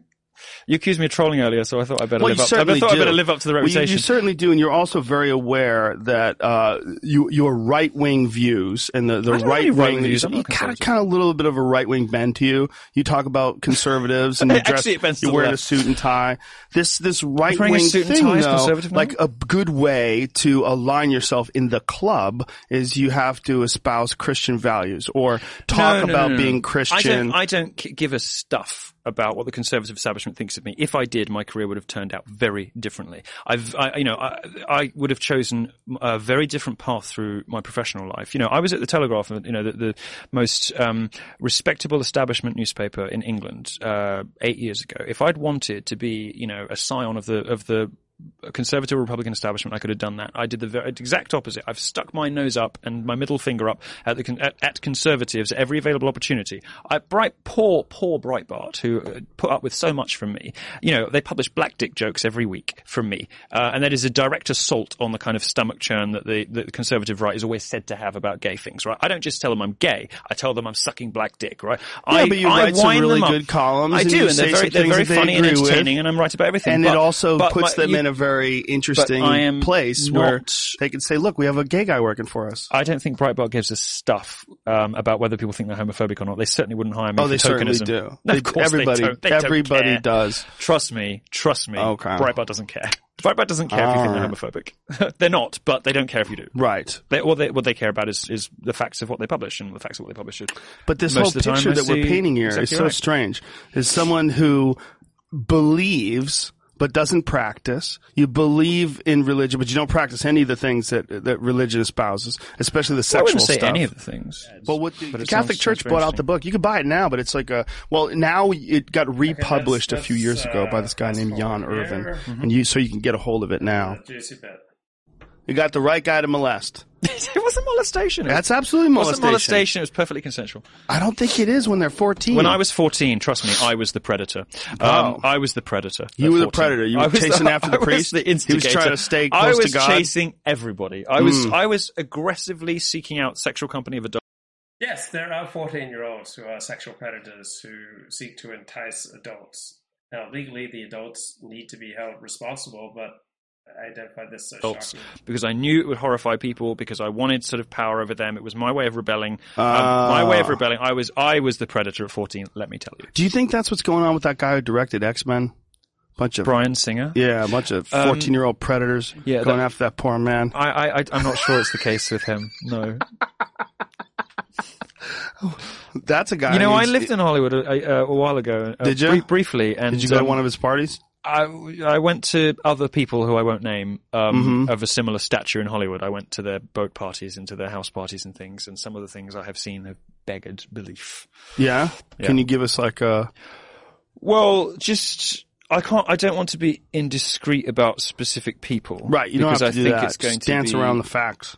Yeah, dangerous. But I can tell you the truth without dropping anyone in it. Okay. I mean, some of the boys there were very young.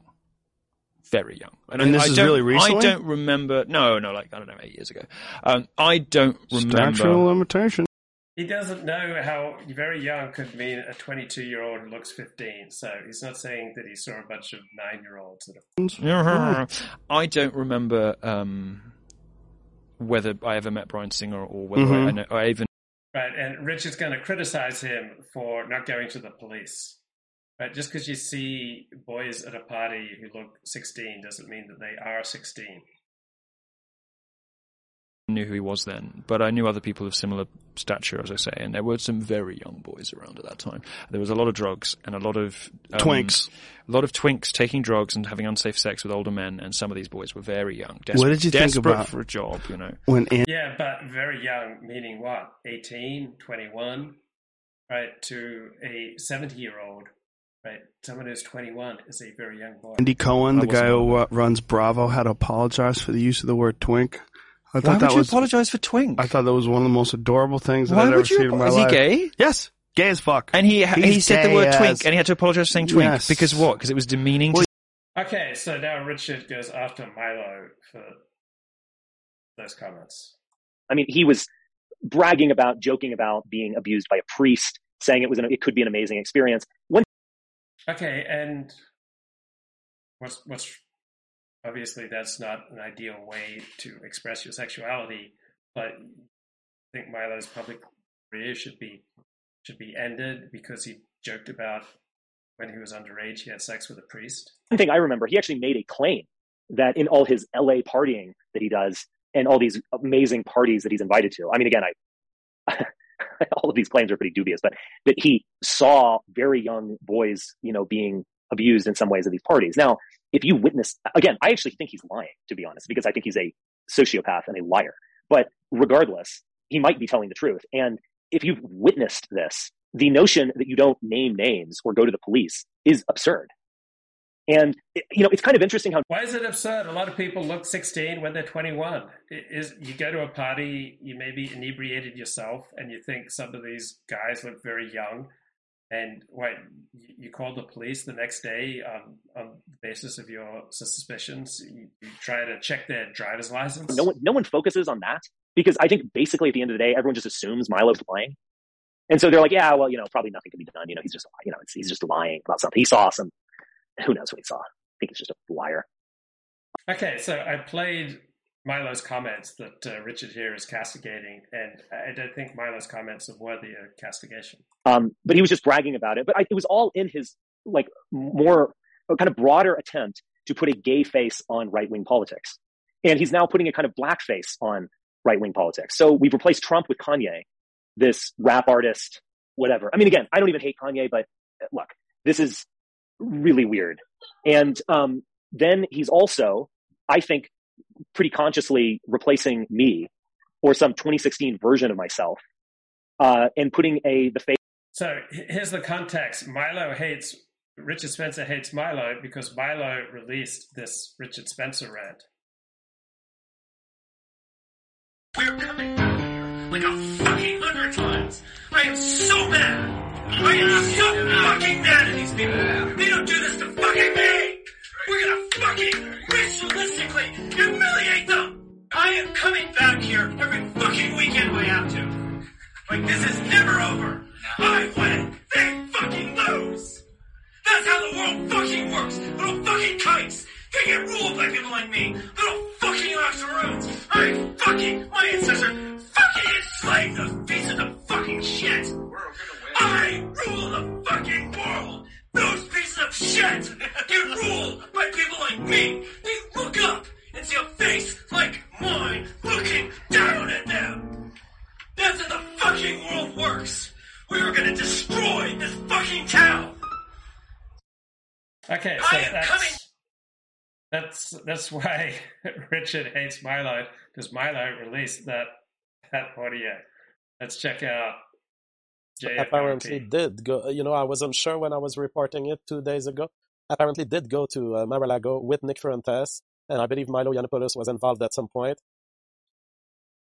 And you know, when Milo is around, as someone was pointing out on Gab, so so the next uh, future hope for white nationalism in America is a trio formed by a Mexican, a, an incel Mexican, a gay Jew, and a black rapper. Something is wrong here. if if you want to hang on to this as being Yeah, maybe they're not white nationalists. Maybe that isn't what primarily animates them. Maybe they are primarily social media personalities, content creators, right? Uh, maybe this isn't the second coming of the Ku Klux Klan, right? And also, plenty of Mexicans identify as white. Plenty of gay Jews identify as white. There's nothing incompatible between Mexican and identifying as white. There's nothing incompatible between Jewish and identifying white. 95% of Jews in America, according to surveys, identify as white. Jews overwhelmingly prefer to live in, in white neighborhoods. the source of any sort of advancement for America, this trio formed by Kanye, Milo, and Nick, you will be disappointed. Here's the thing I've been fascinated by the path of Kanye, and I think he's made some good stuff in the last few weeks. And it, it would be kind of funny if he wants to do a presidential run. But the more he flirts around Nick Fuentes and Milo, the more he will be dragged into a search for fabulous mimetics that will Oh yeah, yeah. It's uh, it's Kanye West who's going to be dragged down by Nick Fuentes and, and Milo, right? It's not that uh, Kanye West ever drags people down. The fabulous artist Kanye West, this innovative, groundbreaking intellectual, right? He's in danger of being dragged down by the shady characters Milo and Nick. have no purpose but to drag attention. And they're going to fail in the mod. Oh, as opposed to Kanye West, as opposed to myself, or as opposed to JF Gariepy, right? We're all competing in the attention economy, whether we like it or not. You're competing in the attention economy. I'm competing in the attention economy. Just some people are better at it than others. Nick Fuentes, Kanye West, Donald Trump, Milo Yiannopoulos, right? They're very good, very successful at competing in the attention economy. Southern America, especially because Trump will be annoyed at all this. He's not going to be interested. Uh, people don't want to be associated with anti-Semitism.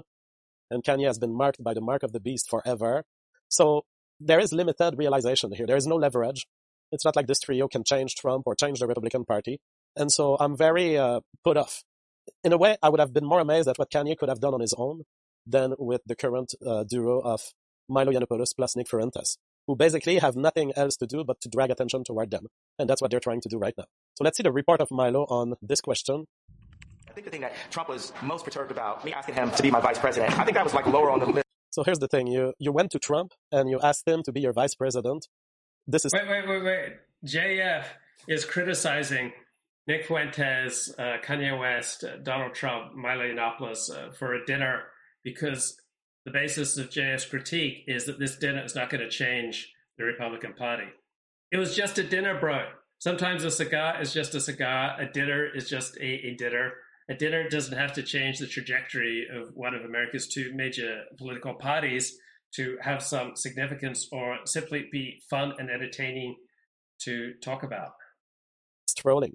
So you won't accomplish anything with trolling. And you, tro- you troll Trump. You troll one of the person who still respects you enough to have a meeting with you openly. There's some things that caught him off guard. It was the fact that I walked in with intelligence. So Trump is really impressed with Nick Fuentes. And Nick Fuentes, unlike so many of the lawyers and so many people that he was left with on his 2020 campaign, he's actually a loyalist. When he didn't know what the lawyers is, you'll still have your loyal list. And when all the lawyers said, forget it, Trump's done, there are loyalists running up in the White House, right? And my question would be, why, when you had the chance, did you not free the January 6ers? And I came to him as someone who loves Trump, and I said, go and get Corey back. Go and get these people that. So it's just amusing that, that JF thinks he's above attention seeking. I mean, JF, who publicizes like anti-vaccine studies of just the very lowest order, just like absolute tribe, just complete trash. Like JF, who's got a PhD in neuroscience, did postdoc work at Duke, but he will promote, you know, the, the scuzziest, the stupidest, the the least impressive scholarship if it, uh, resonates with his audience or with with JF's uh, feelings at the time and, and, somehow he he condemns Nick Fuentes and Milo Yiannopoulos as, as being attention seekers. The media tried to cancel and told you to step away from. He basically gives me this would-be mob-esque kind of story, talking to some kid from the south side of Chicago trying to sound mobby or whatever. He goes into the story about all that he went through to get Alice Johnson out of jail and how he didn't do it for Kim, but he did it for me. But then he goes on to say, so Trump gave him a mob-style speech about, hey, I got through trouble just to help you, and now you're telling me that you want me to be your vice president? You and you come to my home and insult me like this? Uh, I think that was Trump telling Kanye to relax and uh, don't become an impediment to Trump. That Kim is a you can tell I said that, and I was thinking like that's the mother of my children. Since we know, and all the Christians in America that so not clear to me, but uh, he insults Kim.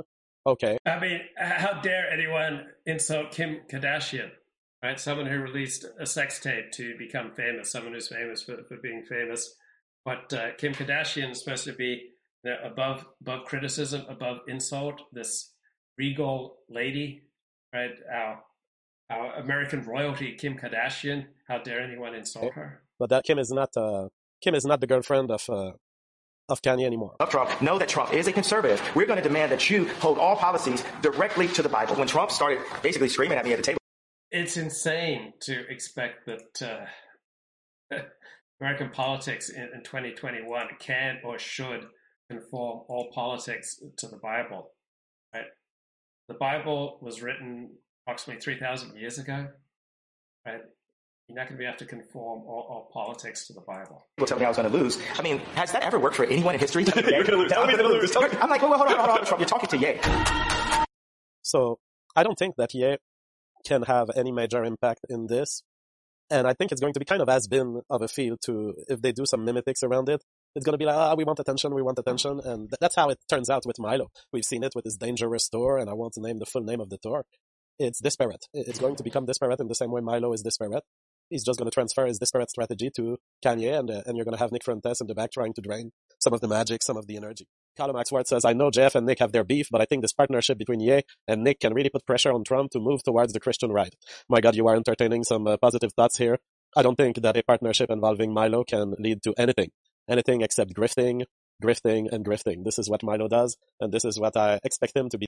So grifting, grifting, grifting. Anyone who uses that as a critique just shows that they're empty, that they don't, that they don't have an argument to make. If JF had a competitive, killer, powerful argument to make, he'd make the argument, but he can't. So all he does is use these cheap epithets and all the epithets being thrown around these days. Uh, Grifter has to be pretty close to being the cheapest. Be teaching to Nick and Ye.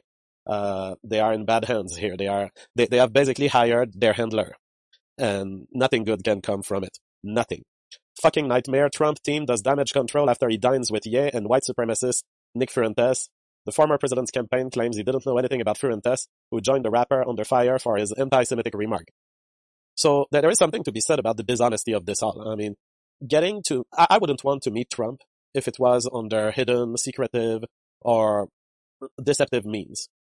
And this is what Nick Fuentes has done. Basically, Kanye West said to Trump, Hey, I want to have dinner with you. Trump was fooled into thinking, okay, I'm willing to speak with Kanye. But Kanye used the opportunity to bring in Nick Fuentes, uh, claiming that he was his, uh, that he was his manager, that somehow he had hired him for the campaign. So it is, uh, it is getting to create this encounter under deceptive pretenses. And to me, that's a no-no to begin with. Either in the journalistic, scientific, or political domain, uh, you don't, you don't accomplish things with lying.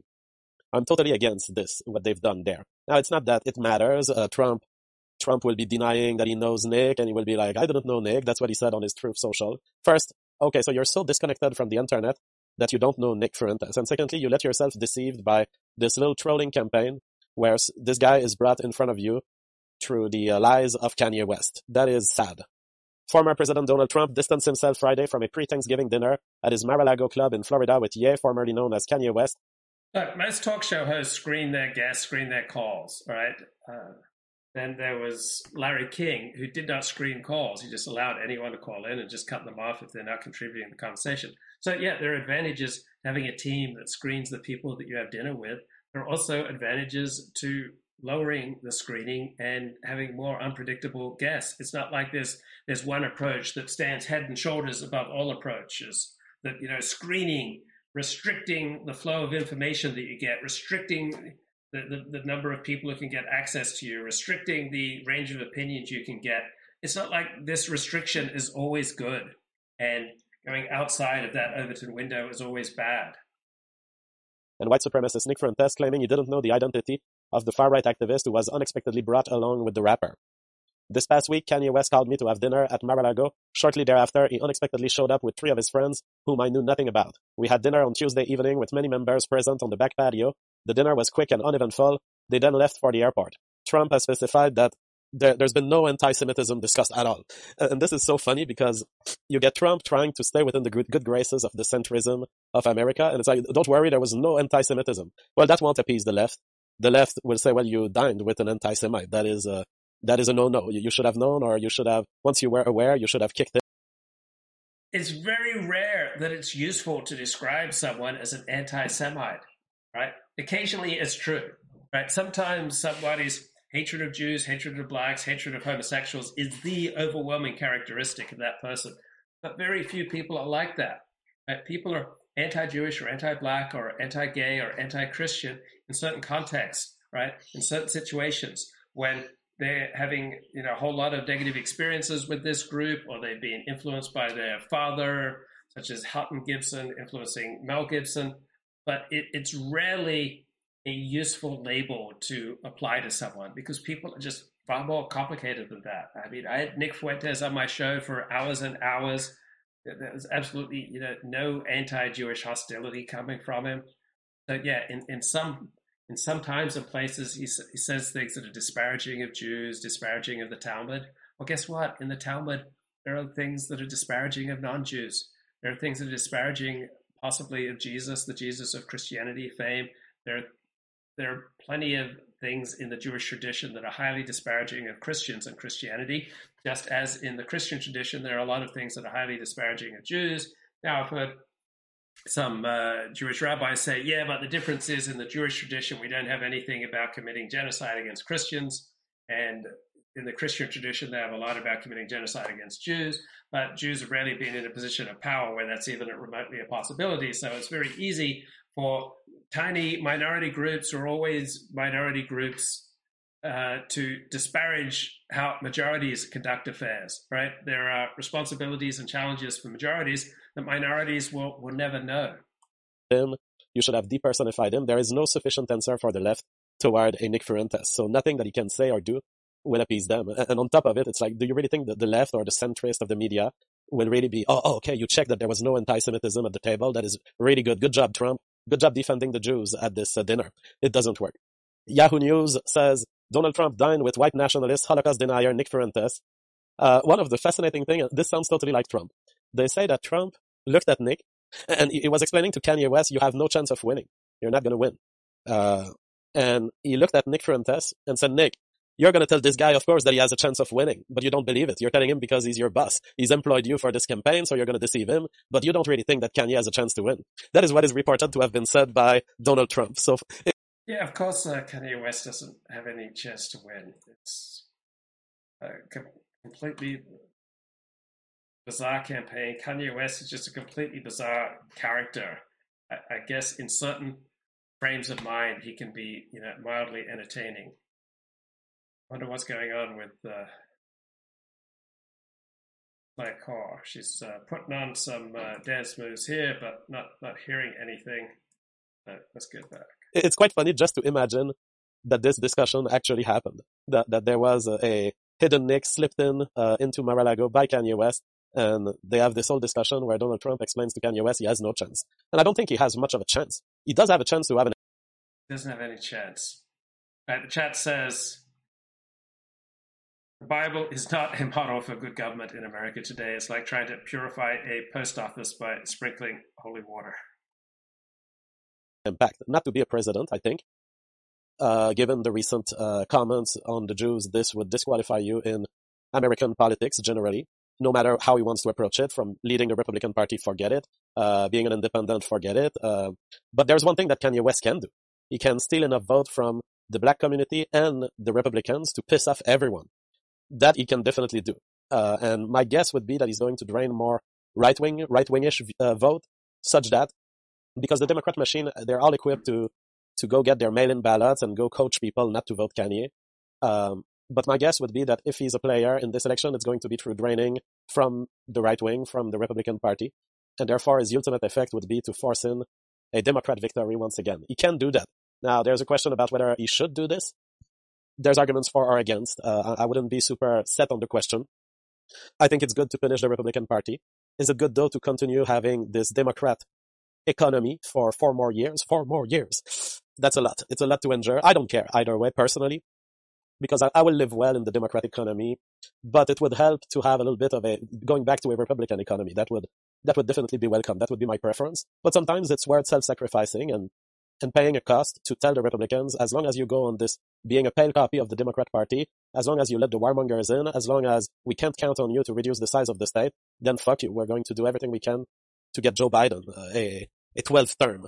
Surya says, who is that guy and where did he come from all of a sudden? What kind of interview technique is that? Did he really think that he could talk to Ye or anyone like that? And he sends a link. Is there somebody in your life? Okay, he's sending a link to Lex Fridman. Well, I've, I've analyzed the Lex Fridman in full, so let's get a little uh, Nick Fuentes clip here. I promise to be normal your family dinner this time. I don't believe in democracy. I do not believe in universal suffrage. I don't support women's rights. I don't support LGBT rights. I believe in race and gender essentialism. I'm Catholic. I'm a Catholic reactionary. I believe that organized Jewry is extremely influential in the United States and pushes America towards an open society, liberalism, internationalism for their own benefit at the expense of America. I think they do that corporately. These are all things that I believe. I Okay, big deal. Who who really thinks that, uh, that this guy's going to pose some some major threat to America? All right, this is uh, Donald Trump on how it's done. Who don't you like? Because I even heard you defended Michael Jackson. Well, I did. I defended. I heard your show yesterday, and it was sort of funny and sad at the same time. It is sad, but see, I knew Michael at his peak. He lived. He lives in one of your buildings. He lives in Trump Tower. He has an apartment. And he also was around when he was married to Lisa Marie. You were sort of witness to that whole thing. I, I was a part of it because he met Lisa Marie at Mar-a-Lago That's right. in Palm Beach, and he fell in love. Come on. I'm telling you, Howard. What are you talking about? Howard. Come here. Look at me. was love. I'm this is telling Howard you, you're talking about. Listen, first of all, it was a little bit of a different Michael. Okay. Michael Jackson, 15 years ago, was the greatest superstar since Elvis. He was the All right. greatest. He There had was his nobody day. like He him. had his day. He had his day, and he blew it. And Right. you know, some plastic surgeon blew it for him. Okay, I mean, frankly, if if he didn't have, you know, it started with the Pepsi Cola with the bomb that landed on his head and screwed him up, and Right. it went on. And you know, Michael, it's a very tragic thing. Michael Jackson's a, a very smart, very good guy who truly has changed a lot. And but I've wait a known second. What do you think? Do you think the guy? I mean, sleeping with kids in that room. Come on, what's up with that? You know, you know. Well, I know. we spend this. all day trying to get chicks in our I defended him. I defended him, and then the announcer asked me, "Well, would you allow your son Eric to spend some time?" I said, "Are you crazy?" You know, Yo, you which was not a good defense. I think. I think I blew. Yeah, but you wouldn't let your son spend any time in someone's some adult guy's bedroom anyway, no matter who the guy is. My sons were really cute, beautiful little kids with white hair and gorgeous little kids when you know when they were little, and they're still beautiful, but now they're big guys. Answer Eric, me this. Eric is six six. I'll never forget. Ten years ago, Eric was like seven, and Michael was at Mar-a-Lago, oh. and he said, "Trump, Trump." Your son is very beautiful. Oh, I must take him to Neverland. Get outta here. Now I thought this was the nicest thing. I said, "Isn't this nice?" He's the nicest guy. He wants Yeah. to take my son to Neverland. then I said, "What is Neverland? Where is it?" Never- you're never gonna see and him you again. know, He'd call and say, "Where is Eric?" And Eric, you know, went to school and stuff, and I just couldn't do it. You see how you can get and now I'm in, very though? happy about You it. see, But you see how you can get sucked in? You would have done it. Well, no, but he he probably would have been fine with my son. I, I don't think he was going to do it. See, that's ballsy. He probably would have just been, been fine. Not not such a big deal. I will be back in Los Angeles at the end of uh, end of January. All right, let's get more from Richard Spencer. No, let's get more here from JF Garrett. P. Where's JF? Oh, I will not come back on it. Fox News is giving coverage to the story. White House slams Trump's dinner with Nick Fuentes, saying bigotry have and hate have no place in America. Well, I thought that uh, that Trump was the boss of hate in America. I thought he was the, basically Hitler, uh, virtually Hitler, literally Hitler. Trump has said Fuentes came with Ye, and that he does not know who he is. Bigotry, hate, and anti-Semitism have absolutely no place in America, including at Mar-a-Lago. Uh, bigotry, hate, and anti-Semitism is is present with everyone who's you know interacting with a large number of Jews or with interacting with a you know, large number of people who are very different from you. Uh, different groups have different interests. Different groups have different gifts. Different groups have different cultural practices. Of course, you're going to feel positively and negatively towards those who are different from you. But generally speaking, we tend to fear and dislike those who are different. I think Mark Twain says even even the angels hate strangers, and the Jew is everywhere a stranger. Richard Hanania says one reason Milo Fuentes will never recapture the magic of 2016 is they used to freak normal liberals out, and it was fun. Now liberals are so hysterical that normal GOP causes them to melt down. Don't need some kind of censored performance artist. He has no role. No, the left is simply more effective. Uh, people learn over time. The left is much more effective at dealing with the alt right, the distant right, with, with MAGA than they were back in 2015, 2016. It's not that uh, liberals are just so hysterical that uh, anything sends them into full meltdown. Um, liberals and the left can be highly effective. They are frequently highly effective. They're at least as effective as Republicans. It's amazing to see Democrats care about the level of hate present at Mar-a-Lago. it seems that you shouldn't be surprised at all. It seems, based on leftist discourse, that Trump is literally Orange Hitler.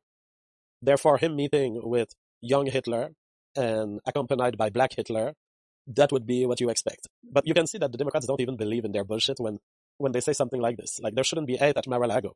Well, according to your discourse, that would disqualify Trump from being at Mar-a-Lago.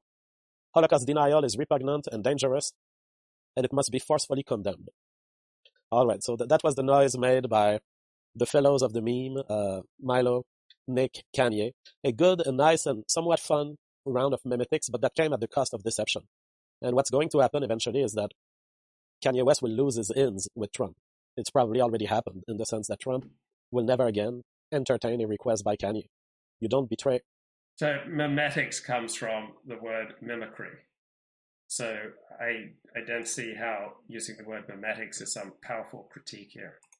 You don't betray someone like Trump uh, without paying the price eventually. And Trump was on Truth Social. He said, "Ye, formerly known as Kanye West, was asking me for." Okay, this is uh, fairly dull plotting analysis. Let's get some Richard Spencer. Case of this, I guess now formerly gay. Uh, you know, both he claims both Catholic and Jewish identity. Who knows what the hell he is? Again, when you're dealing with a liar, just take any everything they. When you're dealing with a liar, right? In, in which circumstances? I'm sure there are areas where Milo is truthful, and there are areas of his life where he dissembles, just like say, for me or for JF or for Richard or for, for Donald Trump. We all have areas in our lives where we're consistently honest. We all have areas in our lives where we're consistently not honest. They say with a you know truckload of salt. I mean, it's all bullshit. I don't even know what. The, there's no even point in speculating about like what he actually believes or oh, is is he really dedicated?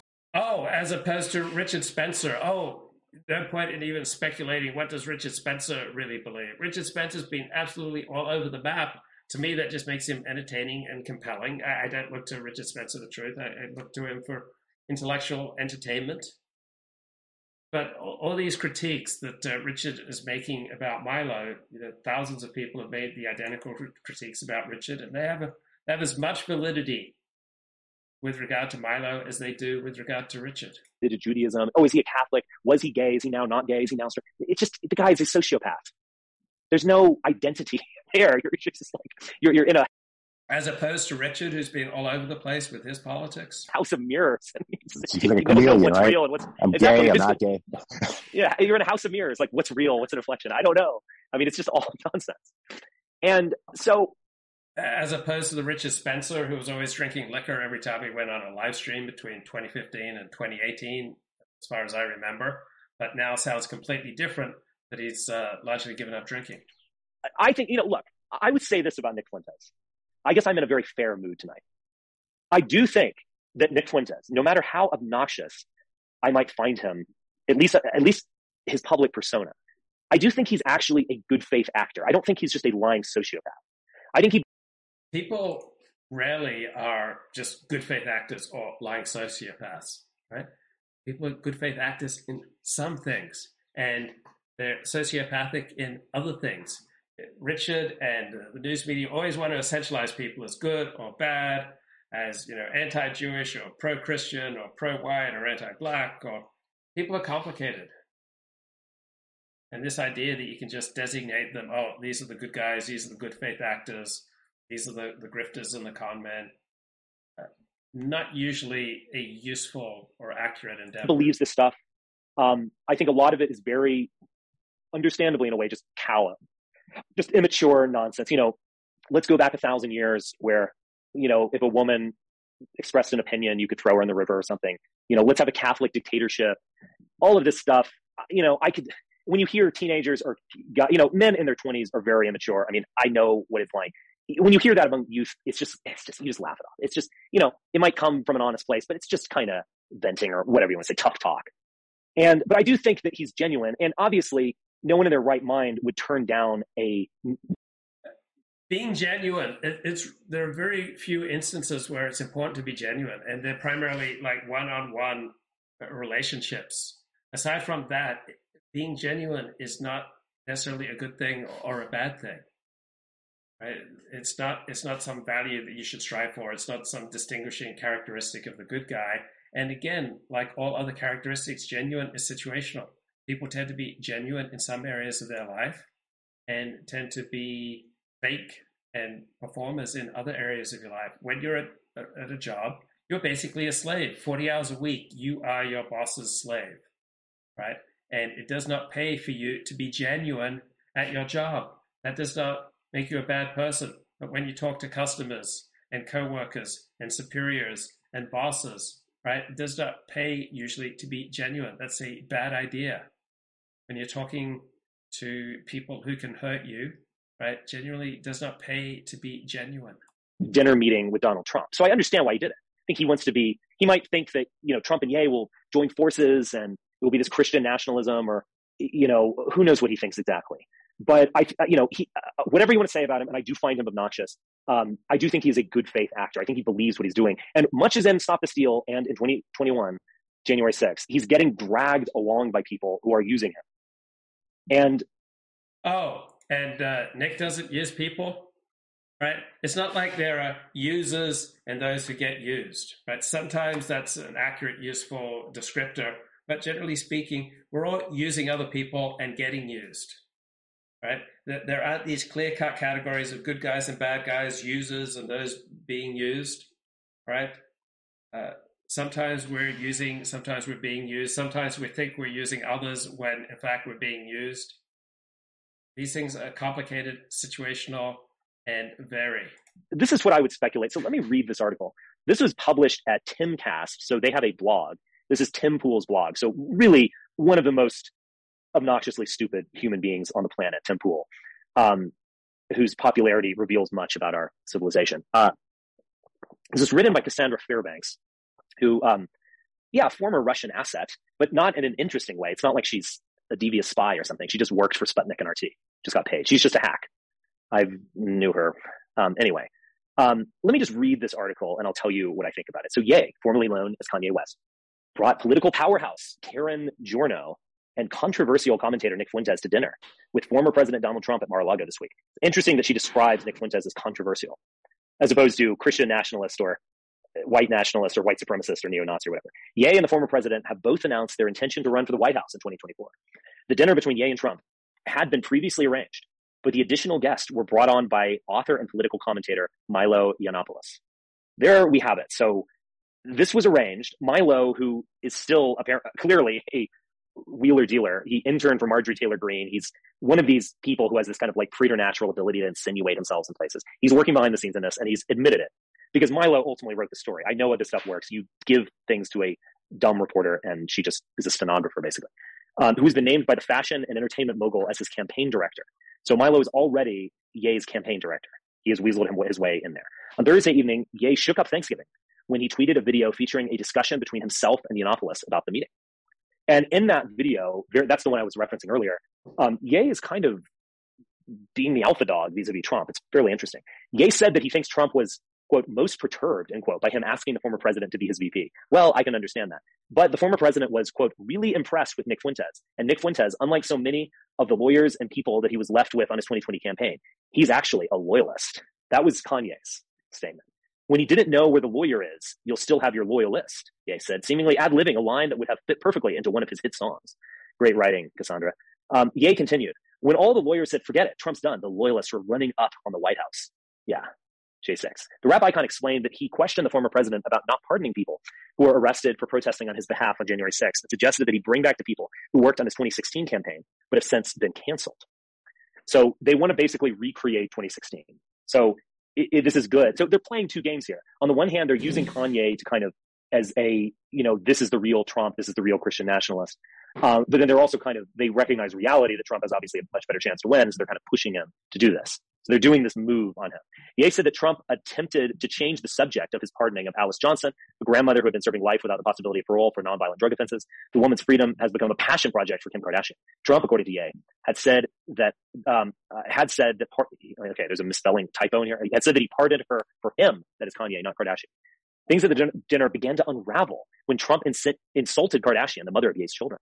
When Trump started basically screaming at me at the table, telling me I'm going to lose. I mean, uh, has that ever worked for anyone in history? I'm like, hold on, you're talking to Ye, the candidate said at the end of the video. According to a source familiar with the events at the dinner, this is Milo, who asked to remain anonymous. This is again Milo. Ye had arrived at Mar-a-Lago with Giorno, um, who served as Trump's Florida chief strategist in 2016, and later a senior advisor for his campaign, as a power move to show that he's serious about the White House bid.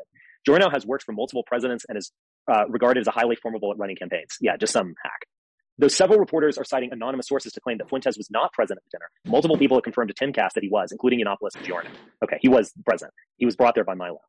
Trump was not given a heads up Kanye would be bringing Fuentes with, Fuentes with him to Mar-a-Lago, and Trump did not meet Fuentes while he was there, according to a person familiar. Nick attended the dinner and sat across from the president. I sat to the president's right and Ye to his left, Giorno said. The president was by himself for dinner, but invited Ye to meet someone, to meet some people on the patio. Okay. Uh, we had a traditional turkey dinner, which wasn't on the menu. Giorno told Timcast. It was delicious, blah, blah, blah. Yiannopoulos, according to the source, um, sent Giorno as a signal to Trump that, yeah, okay, this is, she's literally repeating paragraphs. She's such an idiot. Um, here, this, it gets juicy. Halfway through the dinner, Trump gets a call, the source told Timcast. When he comes back, the whole tenor of the dinner changes and he starts ranting about Kim Kardashian, saying that she's disgusting and all the rest of it. Ye just looked uh, around the table and said, that's the mother of my children that you're talking about. Okay, let's just take a brief break. Uh, what crazy thing is Curtis Yarvin up to these days? And Live. he's endorsing uh, Caroline. to, you know, go to art museums. Give it some thought. You know, it was a lot of things, but but then you know, I don't know. We said a lot of this last week, Robert but but but but the uh, but God, I mean, people are Talk about the effective altruism's FTX. enemies, and I hadn't realized how many there are, are using this to taint them. I mean, there was a piece in the New York Times co-authored by this Cade Metz guy who did this uh, kind of takedown of the rationalist community and Scott Alexander and all that. Right. And he said effective altruism has been associated with uh, polyamory, and that, this is like, I don't know, man. I mean, I And- think that's kind of a stretch. If if they get did they get Curtis Yarvin in there? He's always in. Uh, I guess not. He's on the other side. Well, Curtis Yarvin, uh, I think I sent you a thing where he was uh, of him worshiping. He has a kind of connection. Him worshiping this 28 year old woman who was the CEO of Alameda, uh, SBF's hedge fund. It's funny. She had gone to Stanford and her parents were professors at MIT. He went to MIT and his parents were professors at Stanford Law School. They met at a, uh, some kind of trading firm. He recruited her to be uh, his CEO. Her name, last name is, what is it? Catherine Ellison. Ellison. Um, I, I, I know I talked about the the, the Curtis Yarvin uh, rescuing Catherine Ellison from uh, from the scandal when I cheated on you with Ann Coulter's podcast, and the point is, it's like it's like the classic white knight male fantasy. You rescue this cute damsel in distress, and boy, is she grateful that you rescued her. Uh, so uh, I, I, not knowing anything about the case and whether they, in fact she is innocent, it seemed clear that you know not since Erick Erickson tried to rescue Megyn Kelly from Trump has there been a clearer case of the white knight fallacy. But is she cute? The picture.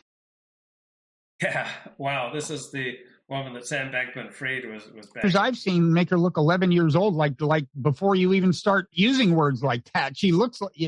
Yeah. I mean, it's it's it's funny how how young she looks. It's like she looks it's like, it's what like did Woody you call Allen her? young. Cute nerd girl or something nerd girl. Anyway, she looks like a cute nerd girl. Um, And uh, Sam Harris quit Twitter. Like, like Sam Harris is always having hyperbolic reactions to the mildest criticism. I, I understand that uh, that Twitter must be very painful for him. Uh, he blames the technology of Twitter. He blames social media. He blames Twitter for upsetting him, right? Rather than looking at his own character defects, rather than looking at his own exaggerated sense of self-importance, uh, rather than you know, looking at, you know, why am I so you know, knocked off kilter by things on Twitter? He wants to blame Twitter for his unhappiness. He doesn't consider how perhaps he could better handle Twitter, or maybe there's something going on with him that doesn't allow him to use Twitter. Why can't he handle disputation? Like, why is it so upsetting for him? Why is he such the, a a tender flower that he just gets knocked off kilter by Twitter? And he's he's peddling his meditation app, right? It's supposed to make you calm and centered, and you just can't understand Sam Harris's approach to politics unless you meditate, which is absolute nonsense. It's just absurd. But uh, people want to blame things outside themselves for their problems. And Sam Harris is 100% like this. He wants to blame Twitter for his problems. He thinks he can solve many of his problems by deleting his Twitter. Well, guess what? His problems are going to follow him. And this is what I was going to ask you. I'd say that. Now, some people are better off without Twitter. Some people are better off without YouTube. Some people are better off without using social media. But generally speaking, if you have problems with any of these things, your problems are not your problems. Your problems are just symptoms of deeper problems. They are prompts. They are incentives for you to go deeper inside, do the deeper work, and find out why you are so upset. Find out why you can't handle this stimulus. Because there will be other stimuli coming along that you're not going to be able to handle. If you can't handle Twitter, there are all sorts of things that life is going to throw at you that you're not going to deal with very There were well. two things that fractured Yeah. from From that looking Triggernometry. I mean, in from COVID outside. later, but, Right. but Trump, Trump was the. So let's start one. with Trump because Yeah. I want to talk about COVID as well. But if we Yeah. start with Trump, you took a, a different view to almost everybody, I would say, in what was described as IDW, in, Right. in the sense that you were, uh, I think you were calling for Twitter to shut down Trump's account and Yeah. were happy that it happened. Yeah. That's a very different position to pretty much everybody else. Why did you take that position? Well, for two reasons. One, so the the non uh, the generic reason is, and this is something I've never gotten a clear answer on from any of the people who ta took the different side of this. Um, and many so many of these people are ostensibly libertarians, or at least you know quasi libertarians. They, like, they want uh, something like a minimum of state coercion and, and control. They don't want just a, a proliferation of laws to you know just to to make our lives more difficult. Um, and that's a, that's an orientation. You know, though I'm I consider myself liberal and have always voted as a Democrat. I mean, until until we dealt with Right. So Glenn Bedley makes the point. Even John Podhoretz admitted he can't handle Twitter, and yeah, it's it's a good thing if you can admit you can't handle something, but that's very different from saying the problem's outside of myself. Also, if you admitting you can't handle something, that should be a prompt. That should be an incentive to do the work, to go inside, to find out what it is about this thing that is knocking you off your equilibrium. Now, I'm not talking about if you can't handle smack, if you can't handle cocaine, if you can't handle meth, you know, if you can't handle something that's obviously bad for, for anyone.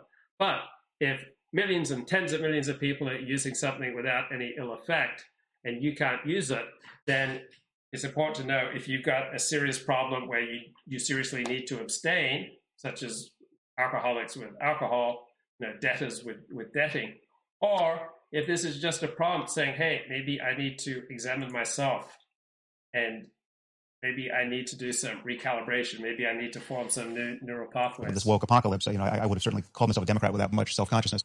Um, I, you know, I've, I've always had this libertarian uh, kind of underpinning to my my politics, which is, you know, if the private sector can handle it, it's probably best done there, right? I mean, just given the level of inefficiency and and, and poor, poorly aligned incentives you get in a government bureaucracy, uh, and peaceful, honest people should be should have the right to be left alone. You know, so it's like unless somebody is harming people or um, you know, guilty of fraud, you know, the, the i.e. theft, you know, uh, um, you know, stealing from people, we don't need the government involved. And um, so, you know, that's my general framework. And many people uh, ostensibly in, in this group ostensibly agreed with that. Um, so when I look at Twitter, you know, Twitter is a company that can decide to, you know, I mean, as someone who has started you know, information based companies at this point, I'm just thinking about. So yeah, Andrew Tate is back on Twitter. What does Richard Spencer think of Twitter? He uh, of Andrew Tate. He's he's not a big Andrew Tate respecter. What is what's the scenario under which I would want the government to force me to have Alex Jones on my podcast or to have Donald Trump on my podcast? Shouldn't I be able to have anyone I want on my podcast? Is it conceivable? Yeah, John Podhoretz just defaults to not just to humor, but he is just such a, his nastiness, his his gratuitous cruelty, his reflexive dive into ad hominem attacks just shows what a, repellent character he, he he seems to be. And this isn't just limited to Twitter, right? This seems to be reflective of who John Podhoretz is uh, through much of his life, right? Many people have had these horrible experiences with, with John Podhoretz. So his his underlying personality comes out very quickly on Twitter, and it's disgusting. That my podcast could grow so big, or that my you know that any other platform, you know, I, I've considered creating a social media platform, right? If that could grow so big that suddenly the government would have an interest in forcing me to have people on it who, for whatever reason, I object to having on. I mean, I, so this is this is some this is a way in which I'm I'm more extreme than than most people on the left. Like I, I do think at this point in history, you should be able to have a social media platform and exclude any specific group you want, and just say that's the way we do it, right? And if you don't like, well, obviously you can't. You'd get sued and shut down if you did that to blacks or to gays or to homosexuals. So Sam Harris has his fantasy about how the world should work. It obviously doesn't work. They could boycott us, right? So like I, I wouldn't have said this in 1964 when, when we have to pass the Civil Rights Act, but at this point, I think you should have the right to be an asshole who destroys your reputation and, and suffers the, the, the penalties in you know in the marketplace of ideas, right? So I think if, if you want to just have a social media network for beautiful people, right, or people who are, you know, guys who are over six feet two and blonde hair and blue eyes, right, you know, I can't get on. You should feel free to, you know, raise money for that enterprise, launch it, and I'll be, you know, I'll laugh when it fails, right? So like that's now under some construal, that kind of thing, you know, is or should be illegal, you know, if you're if you're just a, a normal person uh, on the left, but. Uh, I don't think I think at this moment in history it shouldn't be, but in any case, I just when I look at Twitter, I see a company that has a term has terms of service which people like Alex Jones and Trump clearly violated. I mean, whether they in fact violated this terms of service as written, I think they violated any uh, coherent terms of. We're all committing numerous felonies every day. All right, if if the government wants to get you, if if there are sufficient resources out there, they, they can get you. So the fact that someone's violating terms of service on an app is not sufficient reason for you know calling for their banishment from the app. It's how egregious are the violations service that Twitter should have had, right? Like you, you shouldn't knowingly be able to turn your mob on a private citizen and ruin their life, lives through doxing, right? Which is what Jones and Trump were doing. It just again and again and again to people. Every time, I mean, Jones was doing it with the Sandy Hook. I don't really remember Donald Trump doing a whole lot of doxing. Sam Harris just made that up. He just lied. He just made something up to smear Donald Trump that has no foundation in reality parents, right? You literally have. But Sam, you're conflating two very different people. I mean, Alex Jones does not belong in this conversation. Yeah. I'm not interested in Alex no, Jones. No, right but, but I would dispute that. I think Trump is essentially we got Alex Jones as president of the United States. Again, that's absolutely absurd to to equate Donald Trump with Alex Jones. Are there things that Donald Trump has in common with Alex Jones? Yes, but uh, they're still very different people. Like Donald Trump hasn't done anything like what Alex Jones did with with Sandy Hook. I don't think they're very different people. I think that it's the same phenomenon in my, in, my, world because just the, the level of, of misinformation, disinformation, lying, the charlatanism. Well, you seem to be engaging in quite a lot of misinformation, disinformation, charlatanism just in the last minute, Sam. So should you be banned from social media too? Are you just like Alex Jones? The, the, the conscious fraudulence of everything at scale and the targeting of individuals with, with, with known consequences, right? Like, like Trump. Oh, so no other politicians do this. So Maxine Waters and Democrats yelling "No justice, no peace," instigating you know millions of people going out onto the streets and, rioting, mostly peacefully, sending the murder rate, you know, crime rate skyrocketing. Trump every time Trump singles out a specific citizen and says, "Look at this jackass who's you know trying to you know whatever, whatever the, the claim would be." that is a human sacrifice. We know that person's life is just never the same again because he's. Really, really. How many how many lives have been absolutely ruined because Donald Trump criticized them on Twitter? I mean, if Donald Trump criticized me on Twitter, my life would go on. It, it would not be ruined. Turn tens of millions of morons on that person, and you know, vicious morons on that. I mean, like I mean, that's the, the, the core of the Trump phenomenon uh, is now and has been for many years. I mean, really since the beginning. This is just lies. Tens of millions of morons are not turned on against individuals because Donald Trump criticized those those individuals. Sam Harris is just lying. And since he, you know, certainly since he became the front runner, and, and certainly since he became elected in 2016, it's a personality cult. I mean, it has all the dynamics of a personality cult. These are not reasoning. Yes, there are some. There are a few calculated people like as opposed to Barack Obama and Barack Obama's following. That that's not a personality cult, and Bill Clinton didn't have a personality cult. Uh, John F. Kennedy, no no personality cult there. It's just uh, Donald Trump and his personality cult. Very dangerous. Peter Thiel on the margins, who have some story as to why they would back him, right? But the core of the cult, you know, which is all you know nested with QAnon and and and uh, conspiracy thinking and the big lie and you know it's like Trump can do no wrong right he's um, that is so it's I mean as a Venn diagram it's just it overlaps 80% with Alex, the Alex Jones phenomenon so I just I see them as the same problem I see these it, it overlaps about 10% with the Alex Jones phenomenon these are these are you know, if they're not actually clinically, clinically, you know, diagnosable as psychopaths, they're the next best thing. These are people who are so. Sam Harris can't handle non-PhDs criticizing him on Twitter, so he rage quits Twitter and he blames Twitter for not banning people like Donald Trump. Malignantly selfish and so careless with respect to the consequences.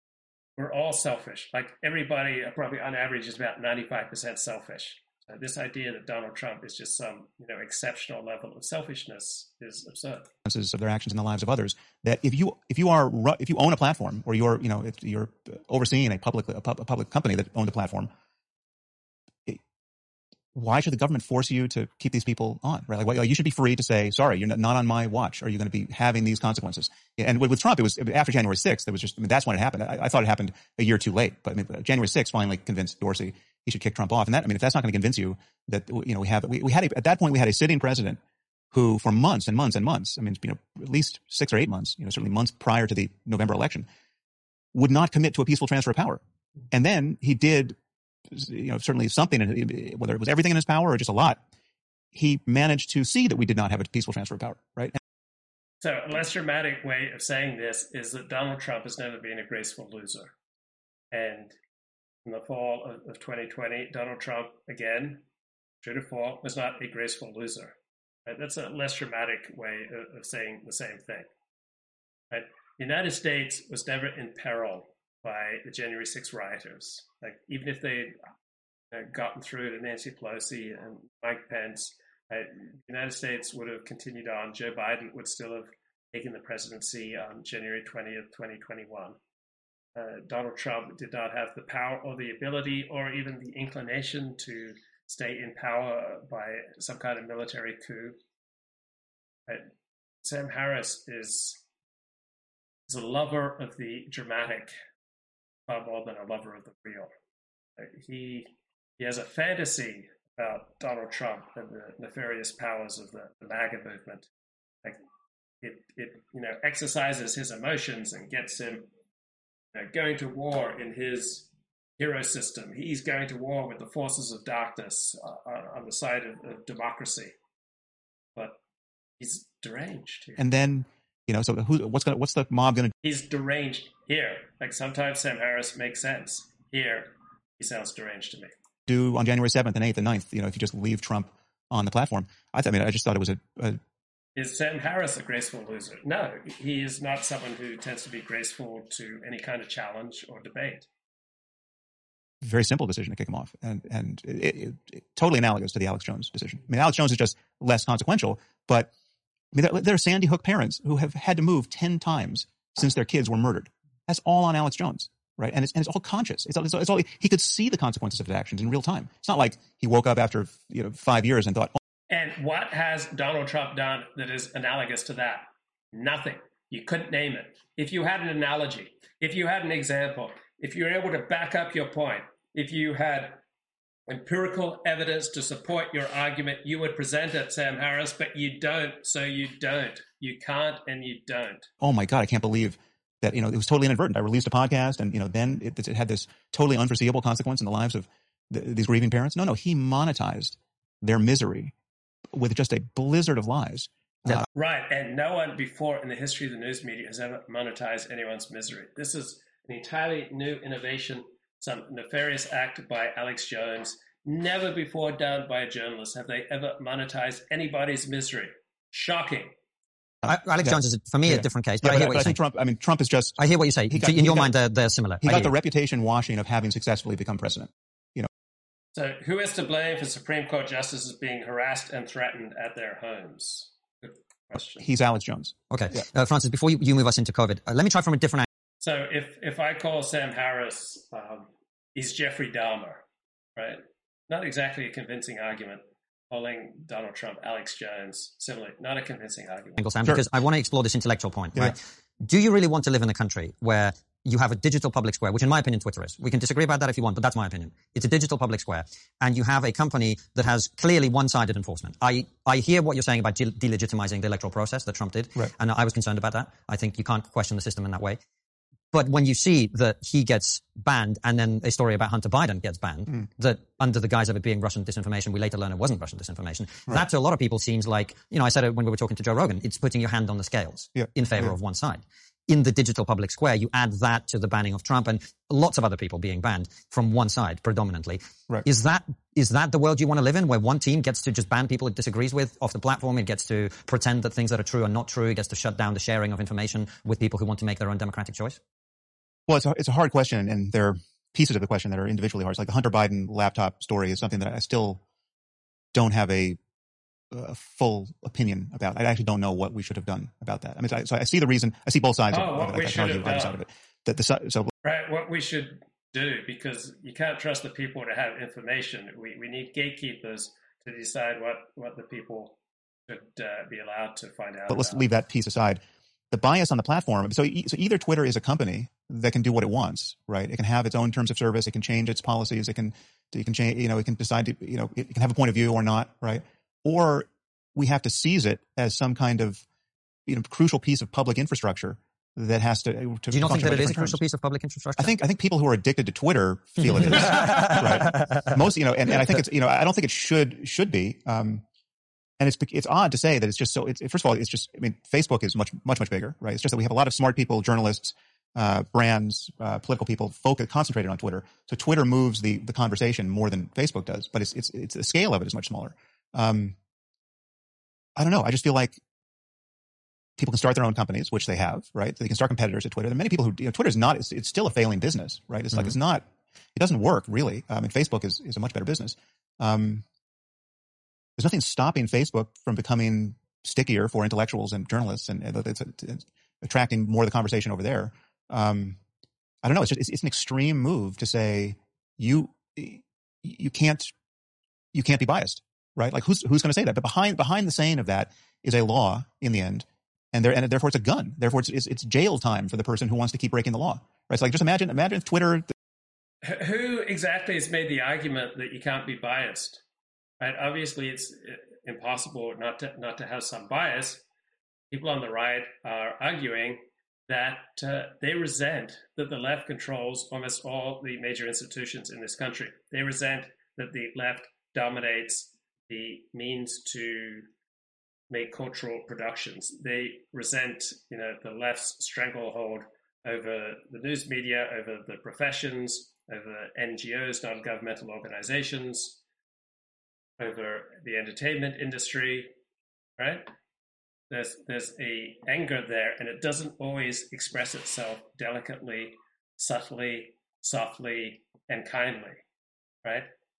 Those who are excluded from the ability to cultural means of production tend to resent that, and they're not always really sweet and kind in their reactions, right? So left wing domination provokes a right wing backlash, which isn't always sweetness and light. The Twitter board, like what you, everyone gets what they want. You know, everyone who's who's of this opinion gets mm-hmm. what they mm-hmm. want. You just we're gonna we're gonna come in and and and enforce something like um, uh, a zero bias state in Twitter insofar as that's possible. And if the if the employees and the board just say, you know, sorry, we, we have a point of view. We want we want to have we, we don't like these people and we like these people. Um, what does now you just break up the company? You just say you, Sam Harris is making an argument that nobody has ever made. Who has ever made the argument that he is arguing against here? He's just making it up. He's attacking a straw man. You know, I mean, I, I thought what I thought it should have happened with Twitter is I thought Jack Dorsey. Should- he's he's very hard to debate with or to even question because he just goes on and on, refuses to ad- address your points. He just sits on his high horse and pontificates. Should have deleted it. I mean, I literally thought he should would have got the Nobel Peace Prize had he just at a certain point deleted it, right? Um, he thinks it would have been great if if Twitter had been deleted uh, five years ago because of Donald Trump. But uh, yeah, I don't. So in any case, should there should they be forced to be impartial? I'm very skeptical of that. Should they be cajoled by unhappy people like yourselves or like you know the, uh, um, you know, the Trump fans to um, to I'm behave better? yeah, I mean, I think so. Yeah, yes, I think if they were going to be the first thing to admit is it may be impossible to do this impeccably, mm-hmm. right? It's like it's like the, until we have you know perfect artificial intelligence, it's just going to be impossible.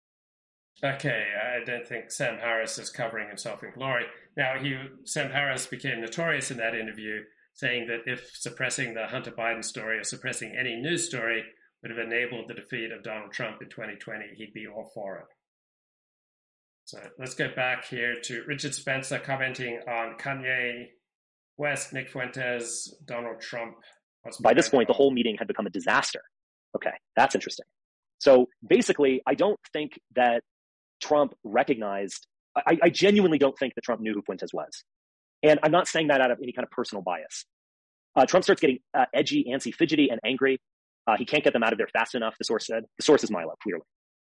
Um, when you get up to leave, there's an enormous line of people who want photos with Ye, and not a single one of them asked for one with Trump alone, the source said. All right, that's just a complete lie. That's just that's just pissing on Trump. I mean, it's just so stupid. you can see where they're going with this. Trump was just kind of allowed to join in some of them. By the end, Trump was like, "Is the car here? Is the car here? Where's the car?" This this is the kicker. It's the last line. Oh no, it's not the last one. I'll, I'll skip down to that. Flynn says once an avid Trump supporter, is rumored to be in line to serve as the communications director for the Ye 24 campaign. So this thing is written by Milo. And, you know, Cassandra served as a stenographer, and Milo is basically promoting this in the media that he wants Fuentes as a campaign communications director. Okay, let's uh, stop the presses. Is the major story in America right now that Aaron Rodgers essentially said no mass to the Philadelphia Eagles, leaving the game in the third quarter, blaming some kind of oblique strain, and that Jordan Love, the backup quarterback, is is the new leader of the Green Bay Packers. Was tonight the night that Aaron Rodgers passed the torch to Jordan Love to be the Green Bay Packers quarterback and leader going forward because Aaron Rodgers quit on his team in a very tight 40 to 33 final loss to the Philadelphia Eagles. So the Cowboys have three losses. The Eagles only have one. Won't be so easy. I'm pretty sure the Cowboys will beat the Eagles Christmas Eve, but somebody else has to beat the Eagles if the Cowboys are going to have a chance of winning the NFC East. To be. Whoops! I don't want any more from Sam Harris. I want Richard. For Ye which just is pretty absurd. I mean, I guess it's just crazy enough to work or something like that in the sense that he is, you know, a huge live streamer, has a built-in audience, much more than say Corey Lewandowski or any of these idiots that worked on 2016 Trump. Um, but yeah, this is what I would suggest. So all of this is kind of fascinating and just crazy enough to be true or what have you. But what I would suggest is that there might be something else going on here. So let me just, I'll just lay my hands on the table. I. Okay, so let's imagine you walk into your child's kindergarten and see this lovely. I am starting year six of teaching today. Super excited. I am starting year six of teaching today. Super excited. I am starting. Oh, oh, I'd be, I'd be so stoked to to have this delightful creature uh, teaching my child. So you're probably wondering, uh, what does uh, Andrew Tate think about the Balenciaga situation? All right, they were uh, putting bondage into advertising aimed aimed at children. So, if it was done on purpose, which as we've just deciphered, it must have been, why are they doing this? And I don't think many people understand why a brand like Balenciaga would so openly show the world that they are trying to promote pedophilia. Tell them. I'll tell them why. So some could argue that they're trying to advertise it and encourage it. Normalize. Normalize. And that is the case. That is what they're trying to do. But it actually goes a level deeper than that. Satanists, people who worship Satan, believe in karmic retribution. They believe that they can suffer the consequence of lying and tricking you. So the very simple premise is this. If I sell poison apples and I write apples and you come and eat one, I poisoned you. But if I sell poison apples and I have a sign that says apples, they're poison, and you come and eat one, you committed suicide. I haven't murdered you. You've committed suicide. That's what, that's what Satanists believe. Satanists believe by telling you what they're doing, they don't have any karmic retribution. I'm not responsible for the for the the constant. I'm not responsible for all the negative fallout from my actions if they understood what I was doing and allowed me to do it. This is why they show you and tell you what they're doing. If I show you and tell you that we are pedophiles and you continue to buy our products, then you're supporting pedophilia and you're obviously okay with us being pedophiles. If I do it hidden behind your back, then you can argue and say, I didn't know they were pedophiles. But by showing you, I've shown you I'm a pedophile. You still want to wear my t-shirt. So obviously what I'm doing is okay. And this karmic retribution model and the way that Satanists view the world. And when I say Satanists, I genuinely mean people Satanists, who worship real Satanists. Satan. The people who are in charge of these brands and in charge of the Western world and in charge of the Matrix genuinely worship Satan. When you understand the idea of karmic retribution, you can apply that to so many scenarios. They're doing this with everything. Karmic retribution isn't just about Balenciaga. Let's look at the recent scam of COVID. They made it very clear to you it was bullshit. They made it very clear the, vi- that the virus isn't going to hurt you. They made it clear that they didn't listen. They made it- disobeyed Right, the right, mask right. laws. Yeah, they made Wait, it wait, very wait, wait, clear wait, to you it was all stop, stupid. Stop, stop, stop, stop. We, we can't spread disinformation and misinformation. And, and that's right. If you want to go, you know, bare chested, you know, showing, you know, revealing cleavage, Mr. Tate, just not sure you can really pull it off. Right? Take it from a professional. Get back to uh, Richard Spencer here. I think that first off, all of this can be explained through existing dynamics. You know, Fuentes, you know, he has some silly infatuation with Kanye and this Christian nationalism stuff.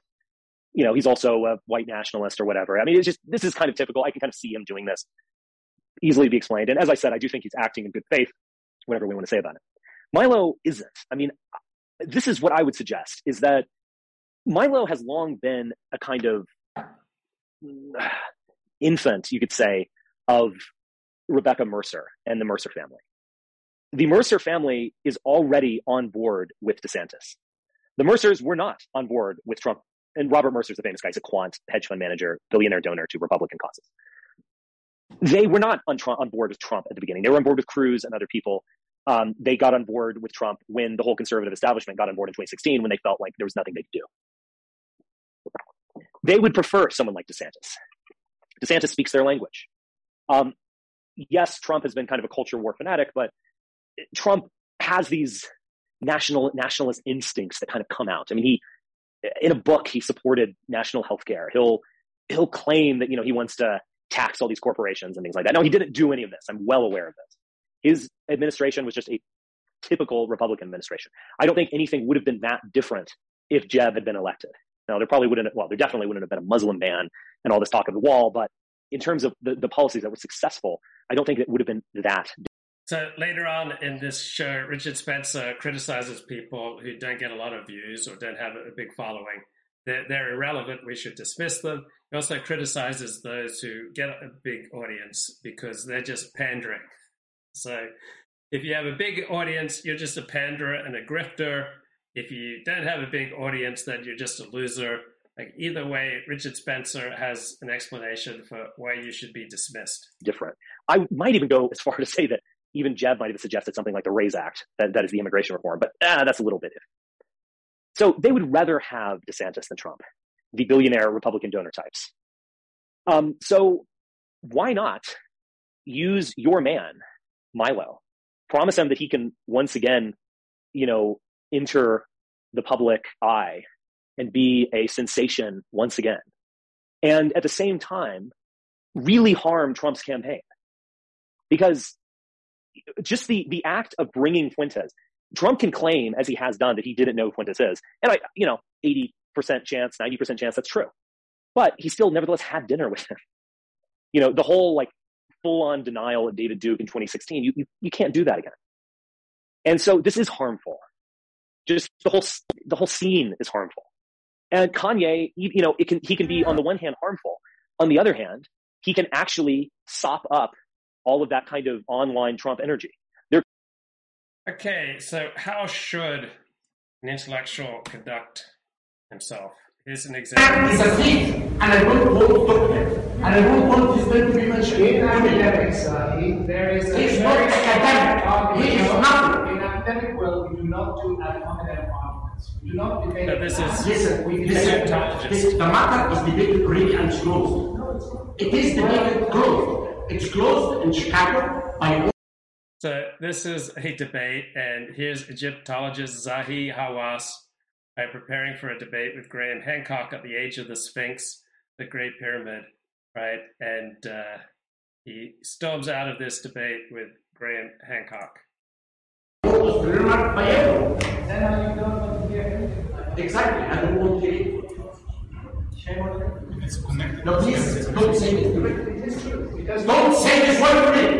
It's a shame on you, not on me. To have an open discussion about all that. Don't talk to me. Please, go away from me. Shame on you. Why, why you say something to me? Because Why? you should be able to openly discuss. So this took place in Egypt, 22nd of April 2015, between famed Egyptologist Dr. Zahi Hawass, who was throwing the fit, and controversial alternative historian Graham Hancock. So, as Hancock was focusing his slides prior to giving his opening presentation, before most of the audience had even entered the room, Dr. Hawass saw one slide that uh, contained something that he did not like. And uh, Dr. Hawass became furious, began to shout at Hancock and Hancock's wife, Santha. She's wearing the white dress in this video. He demands that Hancock censor his talk. And here we go. I don't know. This man did bad things. I don't want to name. This man. And I am going to call. I, I want to let this man not enter this country at all. Because he's a cock. It's not my own business. Really, should be able to have Please, I don't want to. Please, let me just, just He should meet Sam Harris. They'd have a lot in common. So basically,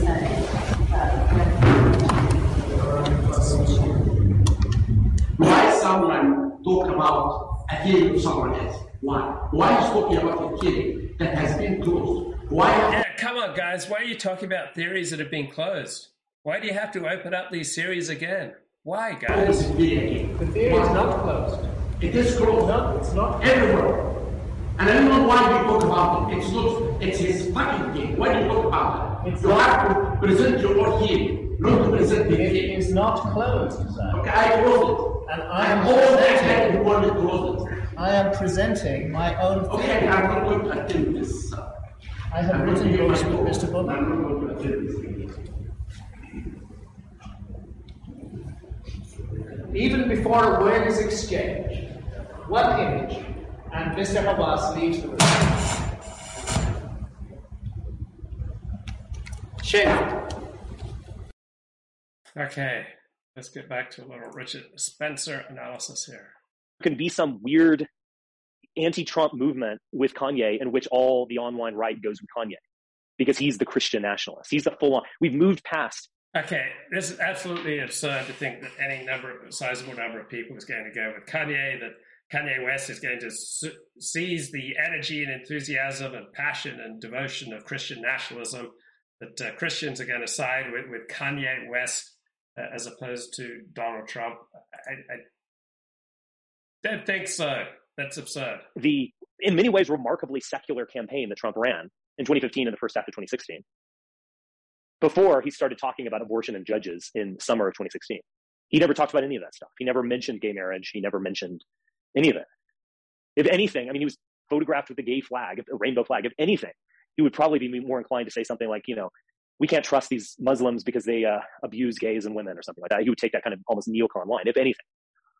And so you want to create a, a, a yay campaign that will, at the very least, damage Trump and will also could also sop up all that energy. So all these people who would support Trump are, you know, hot after Kanye and they're demanding that we jail abortionists and, you know, the Ten Commandments will the only constitution we need or whatever they're going to say. And they have prayer tent revivals with Kanye in the lead.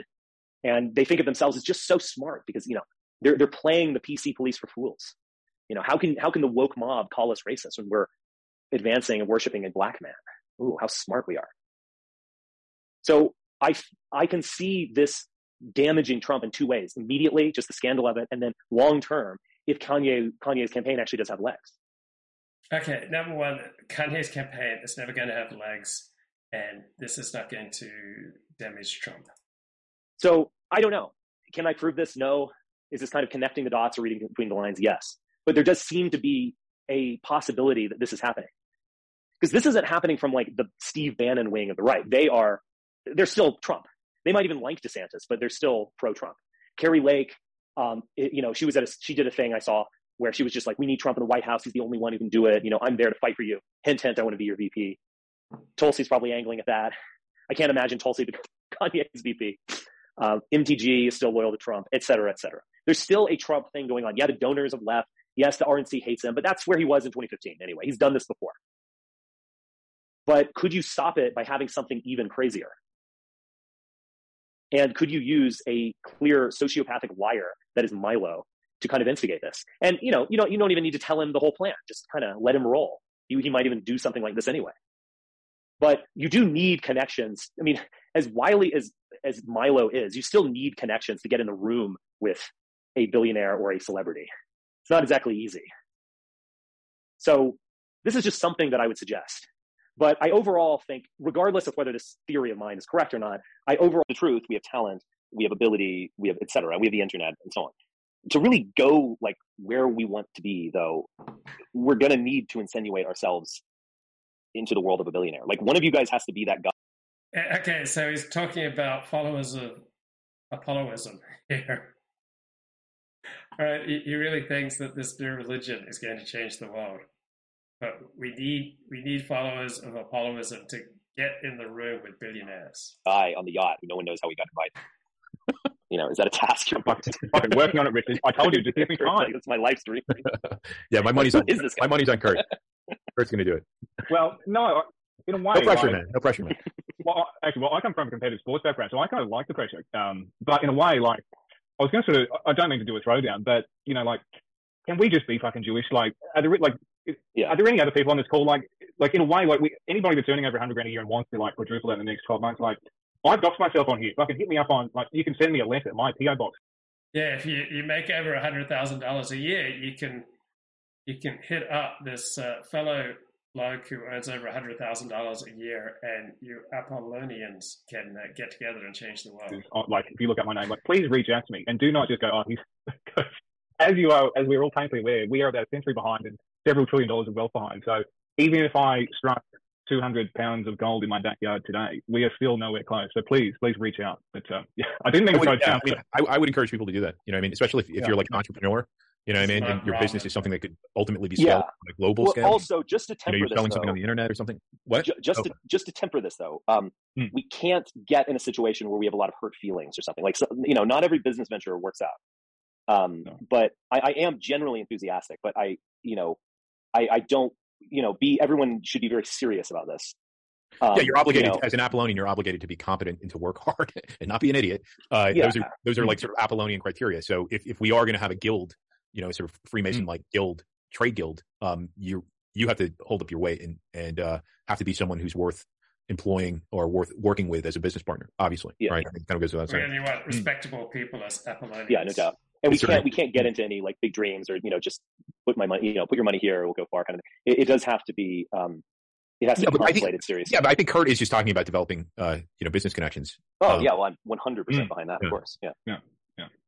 Um you know. actually I've, I've, seen i've seen this a few times. I remember back in cms um there was it was kind of interesting. I, I remember there was this guy I, I i've lost touch with him um, and he was promoting, you know, like I'm a whiz at business or something. And I, you know, it kind of left, but the, the, impression I got from him was that, and it's not the impression I get from Kurt. I get the exact opposite impression. In fact, the impression I got from him was that it was, it was almost like you become rich, you know, like I'm going to give you the secret of personal finance or something. And, um, you know, to be brutally frank here, I'm not interested in that. Like, you know, if we're going to, I don't want someone to make a hundred million dollars and then we go visit them at their huge house or whatever. And, you know, it's like if I want to put money towards goals, and our goals are ideological, and you know, if this is not about you, you know anyone becoming a boomer. You know, if you want to become a or the, the stereotype of the boomer, I've of course referred to. If you want to become a boomer, do that on your own time. You know, we're we're here to win. So then the other the other thing that really got my uh, goat was, um, you know, have you guys are you ever aware of that Merlin Miller character? I think he's left the scene, and I think he might have died due to the fact that he like refused medicine because he's like such a crazed conspiracy theorist or something like that. But he um, he he had this thing called the America Party or something like the might have even been American, American First Party, American Freedom Party, yeah. And um, he he came to CMS at one point, and again, I had difficulty getting these guys to like pony up twenty bucks or something. There were just these really hmm. tight characters. They had no vision, no vision. And he said, "I want to create a movie about um, what was he doing? He had done one movie called Jericho, which I, I I think I saw clips of it. It was really terrible. He wanted to create some like white nationalist movie about someone discovering the secrets of US liber- USS Liberty or something. It was going to be like a Da Vinci Code movie about discovering the secret. You know, it's the Jews was kind of the big final scene or mm. something. And I was just like, eek, that sounds really bad. But all of these people went all into it, and I think a lot of them like threw in hundreds of thousands of dollars or something to a movie that, needless to say, was never made. Um, and needless to say, it's probably better having never been made. yeah, that sounds like it could be a, a five minute movie. He opens up his computer and goes to Wikipedia. Yeah, exactly. Like, wow, what a movie. What a journey that was. Oh my God. The truth needs to get out. There's still some honest uh, reporters out there. They need to know yeah. about this. Or it's, it's just like a, a, father and like his son is like, Dad, the Jews, man, it's the Jews. He's like, no. no, it's not. and finally, toward his the end, father's, his father's watching Fox right, son. and his like teenage son is on 4chan. Like, dude, the Jays did this. what? Oh. But uh, anyway, mm. yeah, no, it has to be done seriously. What does UNZ mean? but it has to all be done seriously, and and I, I think ruthlessly. It, it, it has to be, you know, it's it's not. it's it's about building a cause and dedicating everything to that. Um, you know, again, I, I'm totally in favor of everyone being successful and happy and healthy and uh, you know having kids and all that kind of stuff. But um, I, uh, I I definitely you know if we're going to do this, this is yes, this is to be brutal here. This is how the Jews operate. Mm. Yeah, we'll get there. I mean, I think that I think it's uh, we will get there. It's in a good place. I think uh, next year it's going to be a really good year in a lot of ways. It'll be very interesting. I mean, you know, some some things could who knows? I mean, Twitter could get shut shut off. Jews could turn off Twitter. Um, you know I mean? But um, uh, hopefully that doesn't happen. But I think that regardless, things are. I think a lot of interesting and good things will be happening next year. Yeah, 2023 will be the greatest year ever for Apollonians. Um, yeah. Quite the machinations of whoever. Um, I think there's a lot of good things um, that will happen. I mean, this book will be done, which is great, and then I have some other projects that I'm finishing up as well. So they've just been kind of long in the. Mark Brownman's book is coming out 2023. It's going to be unbelievable for Apollonians. Making. um, and uh, but there'll be a lot to discuss, I think. Um, mm. yeah, I just I think also there, there just there's going to be a there's going to be a hankering for a new vision, and among the people we want, I am confident about that. I don't think I'm just being wide eyed or something. It's it's just like all of this, but on some level, a lot of this stuff needs to fail. You know, like the car needs to break down before we can be like, guys, like get out of that fucking car. It's on the side of the road. It's not going to go. Like stop pushing it. It has no gasoline in the tank. Like jump in this Lamborghini we have. Like we, we there just has to be it yeah, remember the Lamborghini is Apolloism. All of that, like the kind of and, and, that broken down car that uh, Richard has so much contempt for. That's Christianity. That's uh, Judaism. That's uh, nationalism. Like Richard Spencer has absolute contempt for nationalism. It's conservatism. It's uh, free market economics. These are all broken down cars. And Richard Spencer saying, "Get out of these broken down cars. Come jump in my Lamborghini," which is the metaphor for Apolloism goofball nationalism just kind of has to be on the side. Yeah, just leave that that nationalism behind, leave conservatism behind, leave Christianity behind. Come jump in my Lamborghini and let's be Apollonians. The highway, four flat tires, basically. Yeah, yeah, yeah. No, I'm I'm I'm optimistic ultimately. I, I can't help taking that personally. Like, I think that was a shot at uh, my my broken down Datsun, right from from uh, Apricot Sky. Uh, I, I I'm sorry, I, I I just can't help taking this personally. I think he was he was he was taking a shot, man. My what was it, 1974 Datsun? There it is, my 1974 Datsun station wagon in this unreleased classic work of cinema, which had such a profound effect on Martin Scorsese. You should see Scorsese's work before and after seeing Apricot Sky, like Spielberg's work before and after Apricot Sky, Paul Thomas Anderson's work before and after Apricot Sky. Greg Dark's work before and after Apricot Sky. John Stagliano's work before and after Apricot Sky. It's night and day. But I, I just, uh, I just, uh, because uh, I think that there are people out there, um, more people out there like us than we're aware of, and uh, and I think that every like sort of one person sky. that we get who's an Apollonian, it's like the equivalent of like, you know, I don't, I don't want to, I don't want to, you know, diss TRS. It's it's equivalent of some X number of, multiple of TRS, but it's the equivalent of like ten thousand Groypers, right? the one Apollonian is the equivalent of like ten thousand Groypers. You know what I mean? So if you gave an Apollonian a sword, at, you know, Okay, discuss. Is one Apollonian worth uh, 10,000 Groypers or 10,000 members of the TRS club? Thermopylae or whatever, right? He, he would end up killing 10,000 Groypers. so, so yeah, it's about quality, right? And, uh, and I think, it, and I think it, Apollonians, it's about quality when we compare ourselves to TRS, but it's certainly, of course, to the Groypers, right? Um, so, um, I think that, um, and I think that we'll start next year. I think we'll start to make some real inroads, and I think it'll be fun. Yeah. Mm, yeah. Just on the um, the ratio, I have been cutting in preparation for January, and I think Mike Enoch is roughly about three times my weight now. It's just been that successful. how have you been cutting? A, a month or so. Well, how, how have you been doing it exactly? Just reducing calories Oh. or just working out? What Yeah, exactly, yeah, both. what exactly is your program? Okay. Well, I find it very easy to put on weight, because I'm about six foot four, so I find it very easy Oh. to put on weight. Yeah. weight, but, uh, especially coming from like a competitive playing background, it's always been so easy to eat too much. So I've just been yeah, upping workouts, calories, counting calories, all the rest of it, and just had a big picture of Mike on my wall to warn me against the evil. Population. I did, yeah, I guess he did. I thought for some reason I thought that he had lost weight, but then I looked at So Population says uh, Trump gave Nick Fuentes a mop and a broom. He only had his last day and thought he was janitorial stuff. I gave him some McDonald's. Should have given him Taco Bell. one of his recent God things. and forbid. like, God forbid. they're pretty. He found it. Oh, the, the, those yeah, that, those guys always will. You know, the guy who buys a gym membership for a month, and you know, it, it's you see that all the time, particularly in January of years. not- It's, a New Year's resolution. Yeah. It's not. It's not you, really you got to random. live it. Like you got to want to. You know, like I don't know. I mean, I, I'm not. I, I'm probably not at the level of Kurt, and I'm. Um, you know, I'm very active. I ski and hike and bike around, and, you know, all, all that kind of stuff. But you know, it's it's like the whole lifestyle. You know, you, you gotta you gotta want it. You gotta want to be active. You gotta you care about eating healthy food, and you gotta want to go to the gym. And you know, it's not just something like some little you know hack that you do, a life hack for a month. Or that's all meaningless stuff.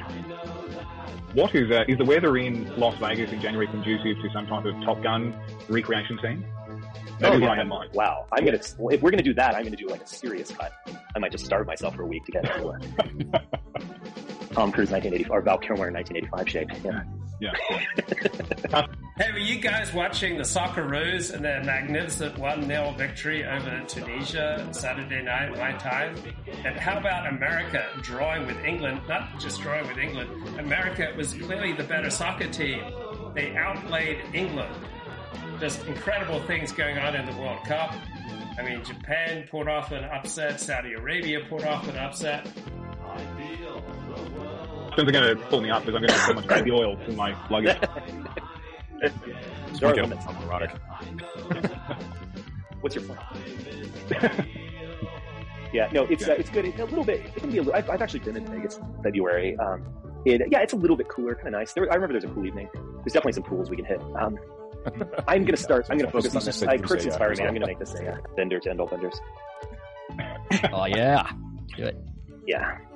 The last one was that was great. That was a fun time. Yeah, it, that was was just a shame that one. It was just a shame that um, Max is 21 now, so we should run into that problem again. Oh yeah, some issues, but we'll, we'll, we'll plan it. We, we kind of ended up a little too kind of like late night, um, you know, wandering around strip clubs. I, we're gonna get a master plan. Yeah, there's. Uh, oh, what, I guess we were in Dallas last night. Yeah. The strip clubs are rough in Dallas. I didn't realize they would be so bad, but uh, I'm sure there's good ones. There must be good ones. But uh, we went. We ended up at one that was like, you know, it was like Tartarus, the underworld. It was like, it was almost all black. You know, it was right. Apollonianism in action. You pay to leave. You don't pay to get in. You pay to leave. Yeah. So it was like, so like, yeah. I mean, not only was it degenerate, like most of the women were not even appealing because there were these giant black mamas. Nightmare. No, we, God uh, forbid. we, we won't be doing that. Um, I actually was going to get a um, some uh, cabaret uh, tickets. And They have some kind of funny maybe funny is not the right word. Um, they have some they have some interesting uh, burlesque shows and stuff like that. Um, yeah, I think that kind of stuff is, is all uh, good for laughs. We're not a prudish society.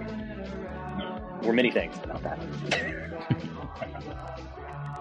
oh, Richard, hey, anyway, yeah, oh, I'm gonna actually, I'm going to go check on my kids again. But why don't you do this, and then I'll, we might want to put a bookmark in those uh, those Thanksgiving. Yeah. But go ahead. Oh, it was just quick. Um, are you re- are you jigging around with the Unconscious Cinema podcast on the website? Are you? Because I haven't been able to yes, get them to um, play. I'll get those back up. I actually I was rejigging a lot of things. Um, it's funny. I, I was uh, I, I, was basically I, I was paying too much for hosting, and so so regarding the payphone, all payphones in Australia are free.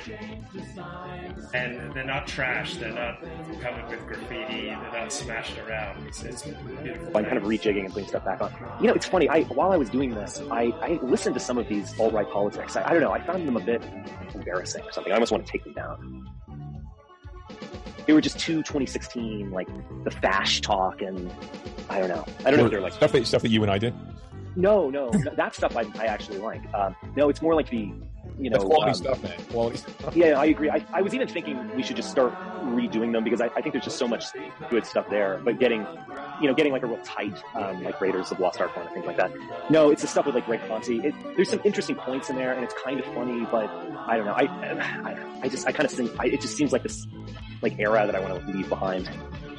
Um, yeah, I, I, I get a little, I get a little aggressive with Conte on Twitter. I probably was too aggressive because I actually, I, I generally like the guy. I, I, mean, I basically have your position. I don't have anything against the guy, but yeah, he was like kind of like because I think I had gotten a couple of like little skirmishes with like the TRS uh, clan on Mm-hmm. Twitter. Nothing major. It was fine, but um, it, but he he like sort of chimed in to like show his like you know fealty to the uh, TRS clan, but he was um he was like going after me for some like sort of etymological point.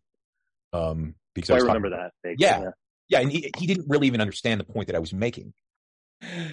Yeah, my co-star is going to be playing Huma Abedin in the Hillary biopic.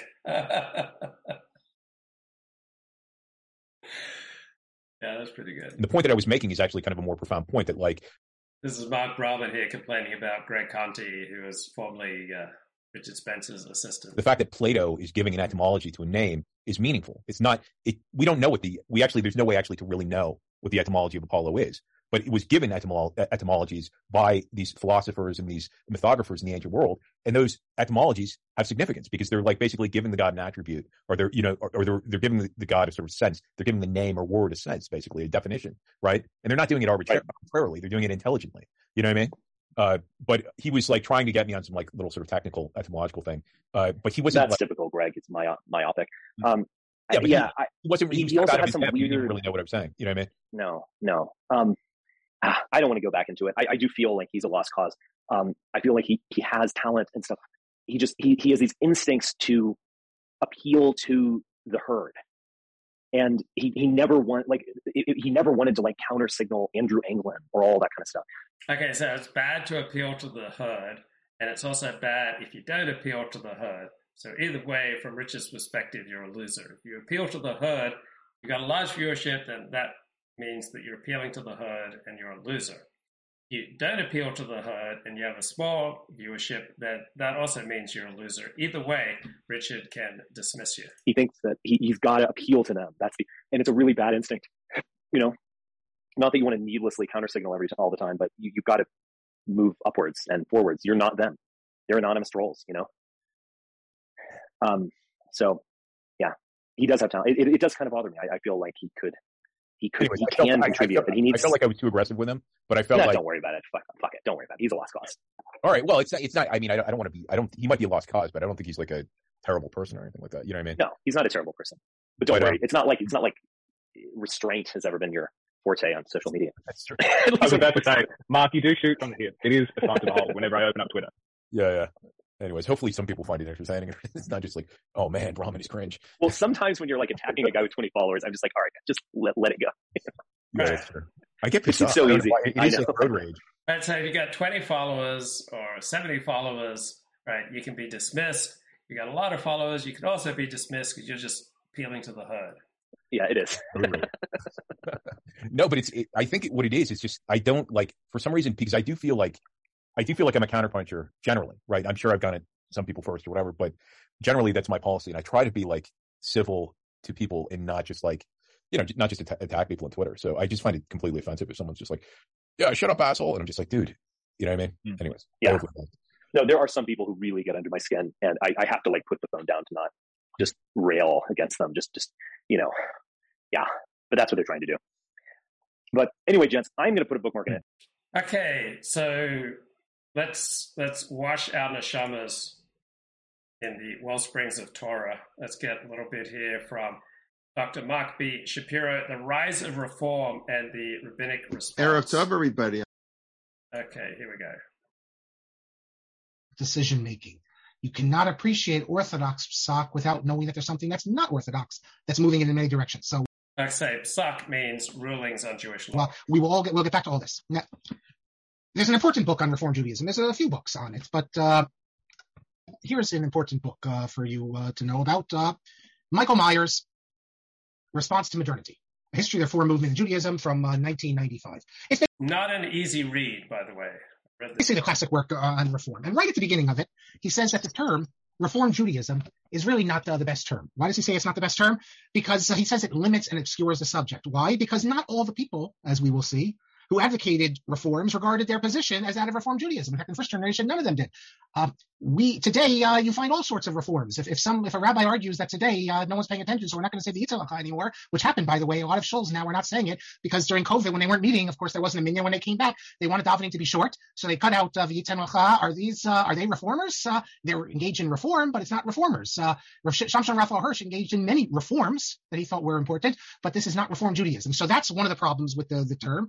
And um, also, it's in retrospect that we use the term. We're going to identify people and say, well, this person's a reformer. But at the time, there wasn't necessarily that. And also, the term reform encompasses uh, a wide range of things. So, for instance, in Germany, you have radical reformers. In England, there's less radical. In Hungary, you have both radical and not so radical. Uh, originally, many of the reformers, and now I'm not just talking about the early generation here, I'm talking about uh, the great ones, uh, Geiger, etc. They believed that these reforms were so natural and so obvious they would be accepted by all Jews.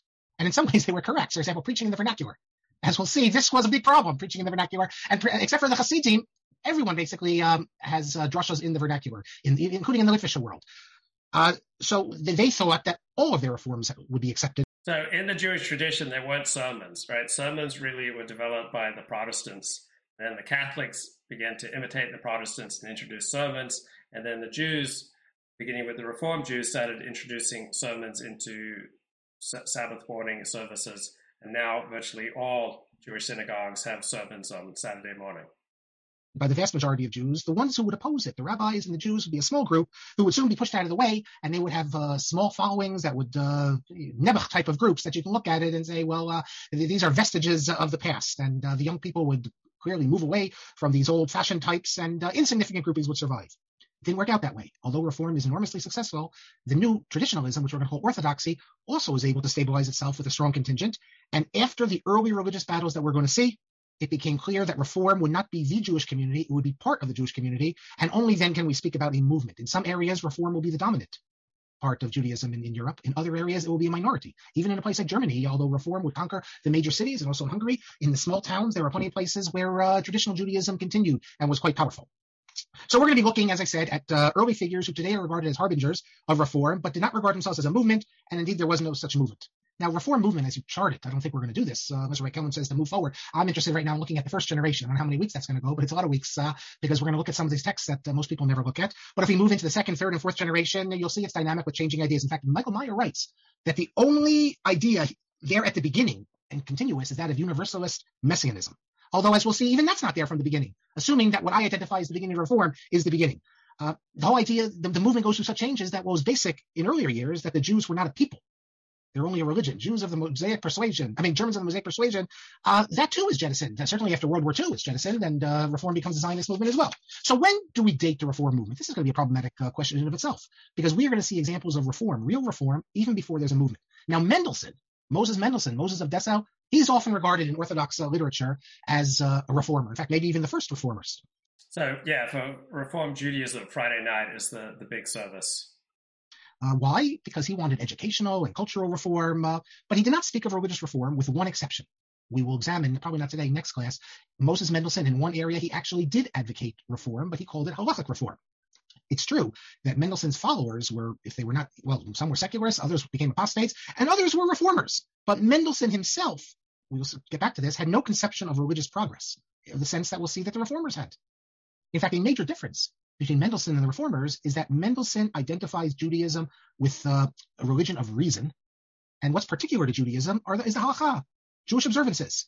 Whereas the so notice for Mendelssohn, Judaism in terms of philosophy has nothing to teach the world because uh, philosophical truth is universal.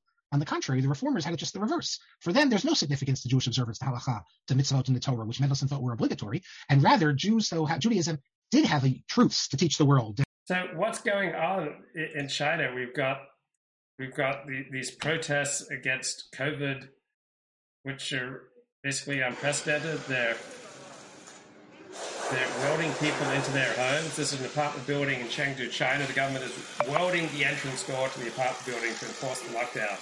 You do not have enough food at home, you'll starve. Some people are committing suicide jumping out of their windows. Right, just imagine the government welding welding you into your home.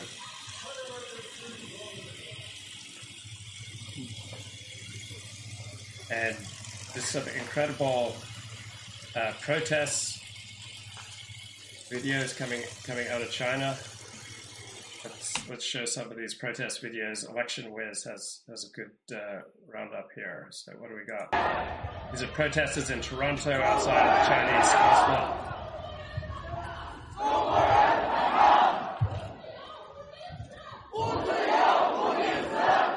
Right, they're chanting Chinese people resist liberty or die down with the CCP right? Students at uh, Chinese university using creative ways to protest. Wave Magic One, suddenly anti-lockdown protesters are no longer COVID deniers or conspiracy theorists when they occur in China, as Michael Tracey. Right, so this is Wuhan tonight. Enough is enough with Chinese Communist Party suppression.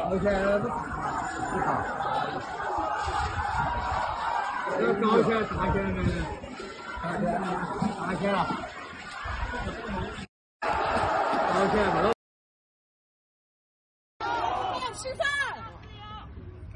Historic evening in Beijing. People chanting, "We want to eat, we want to work, we want to pay rent, we want to travel, we want to see Avatar in the cinema, to go sing karaoke, to go clubbing." Felician says, "Who can believe any video coming out of China? We saw people dropping dead of COVID, etc. Who knows what has been staged? Well, there's no way the Chinese Communist Party could be staging protests against the Chinese Communist Party."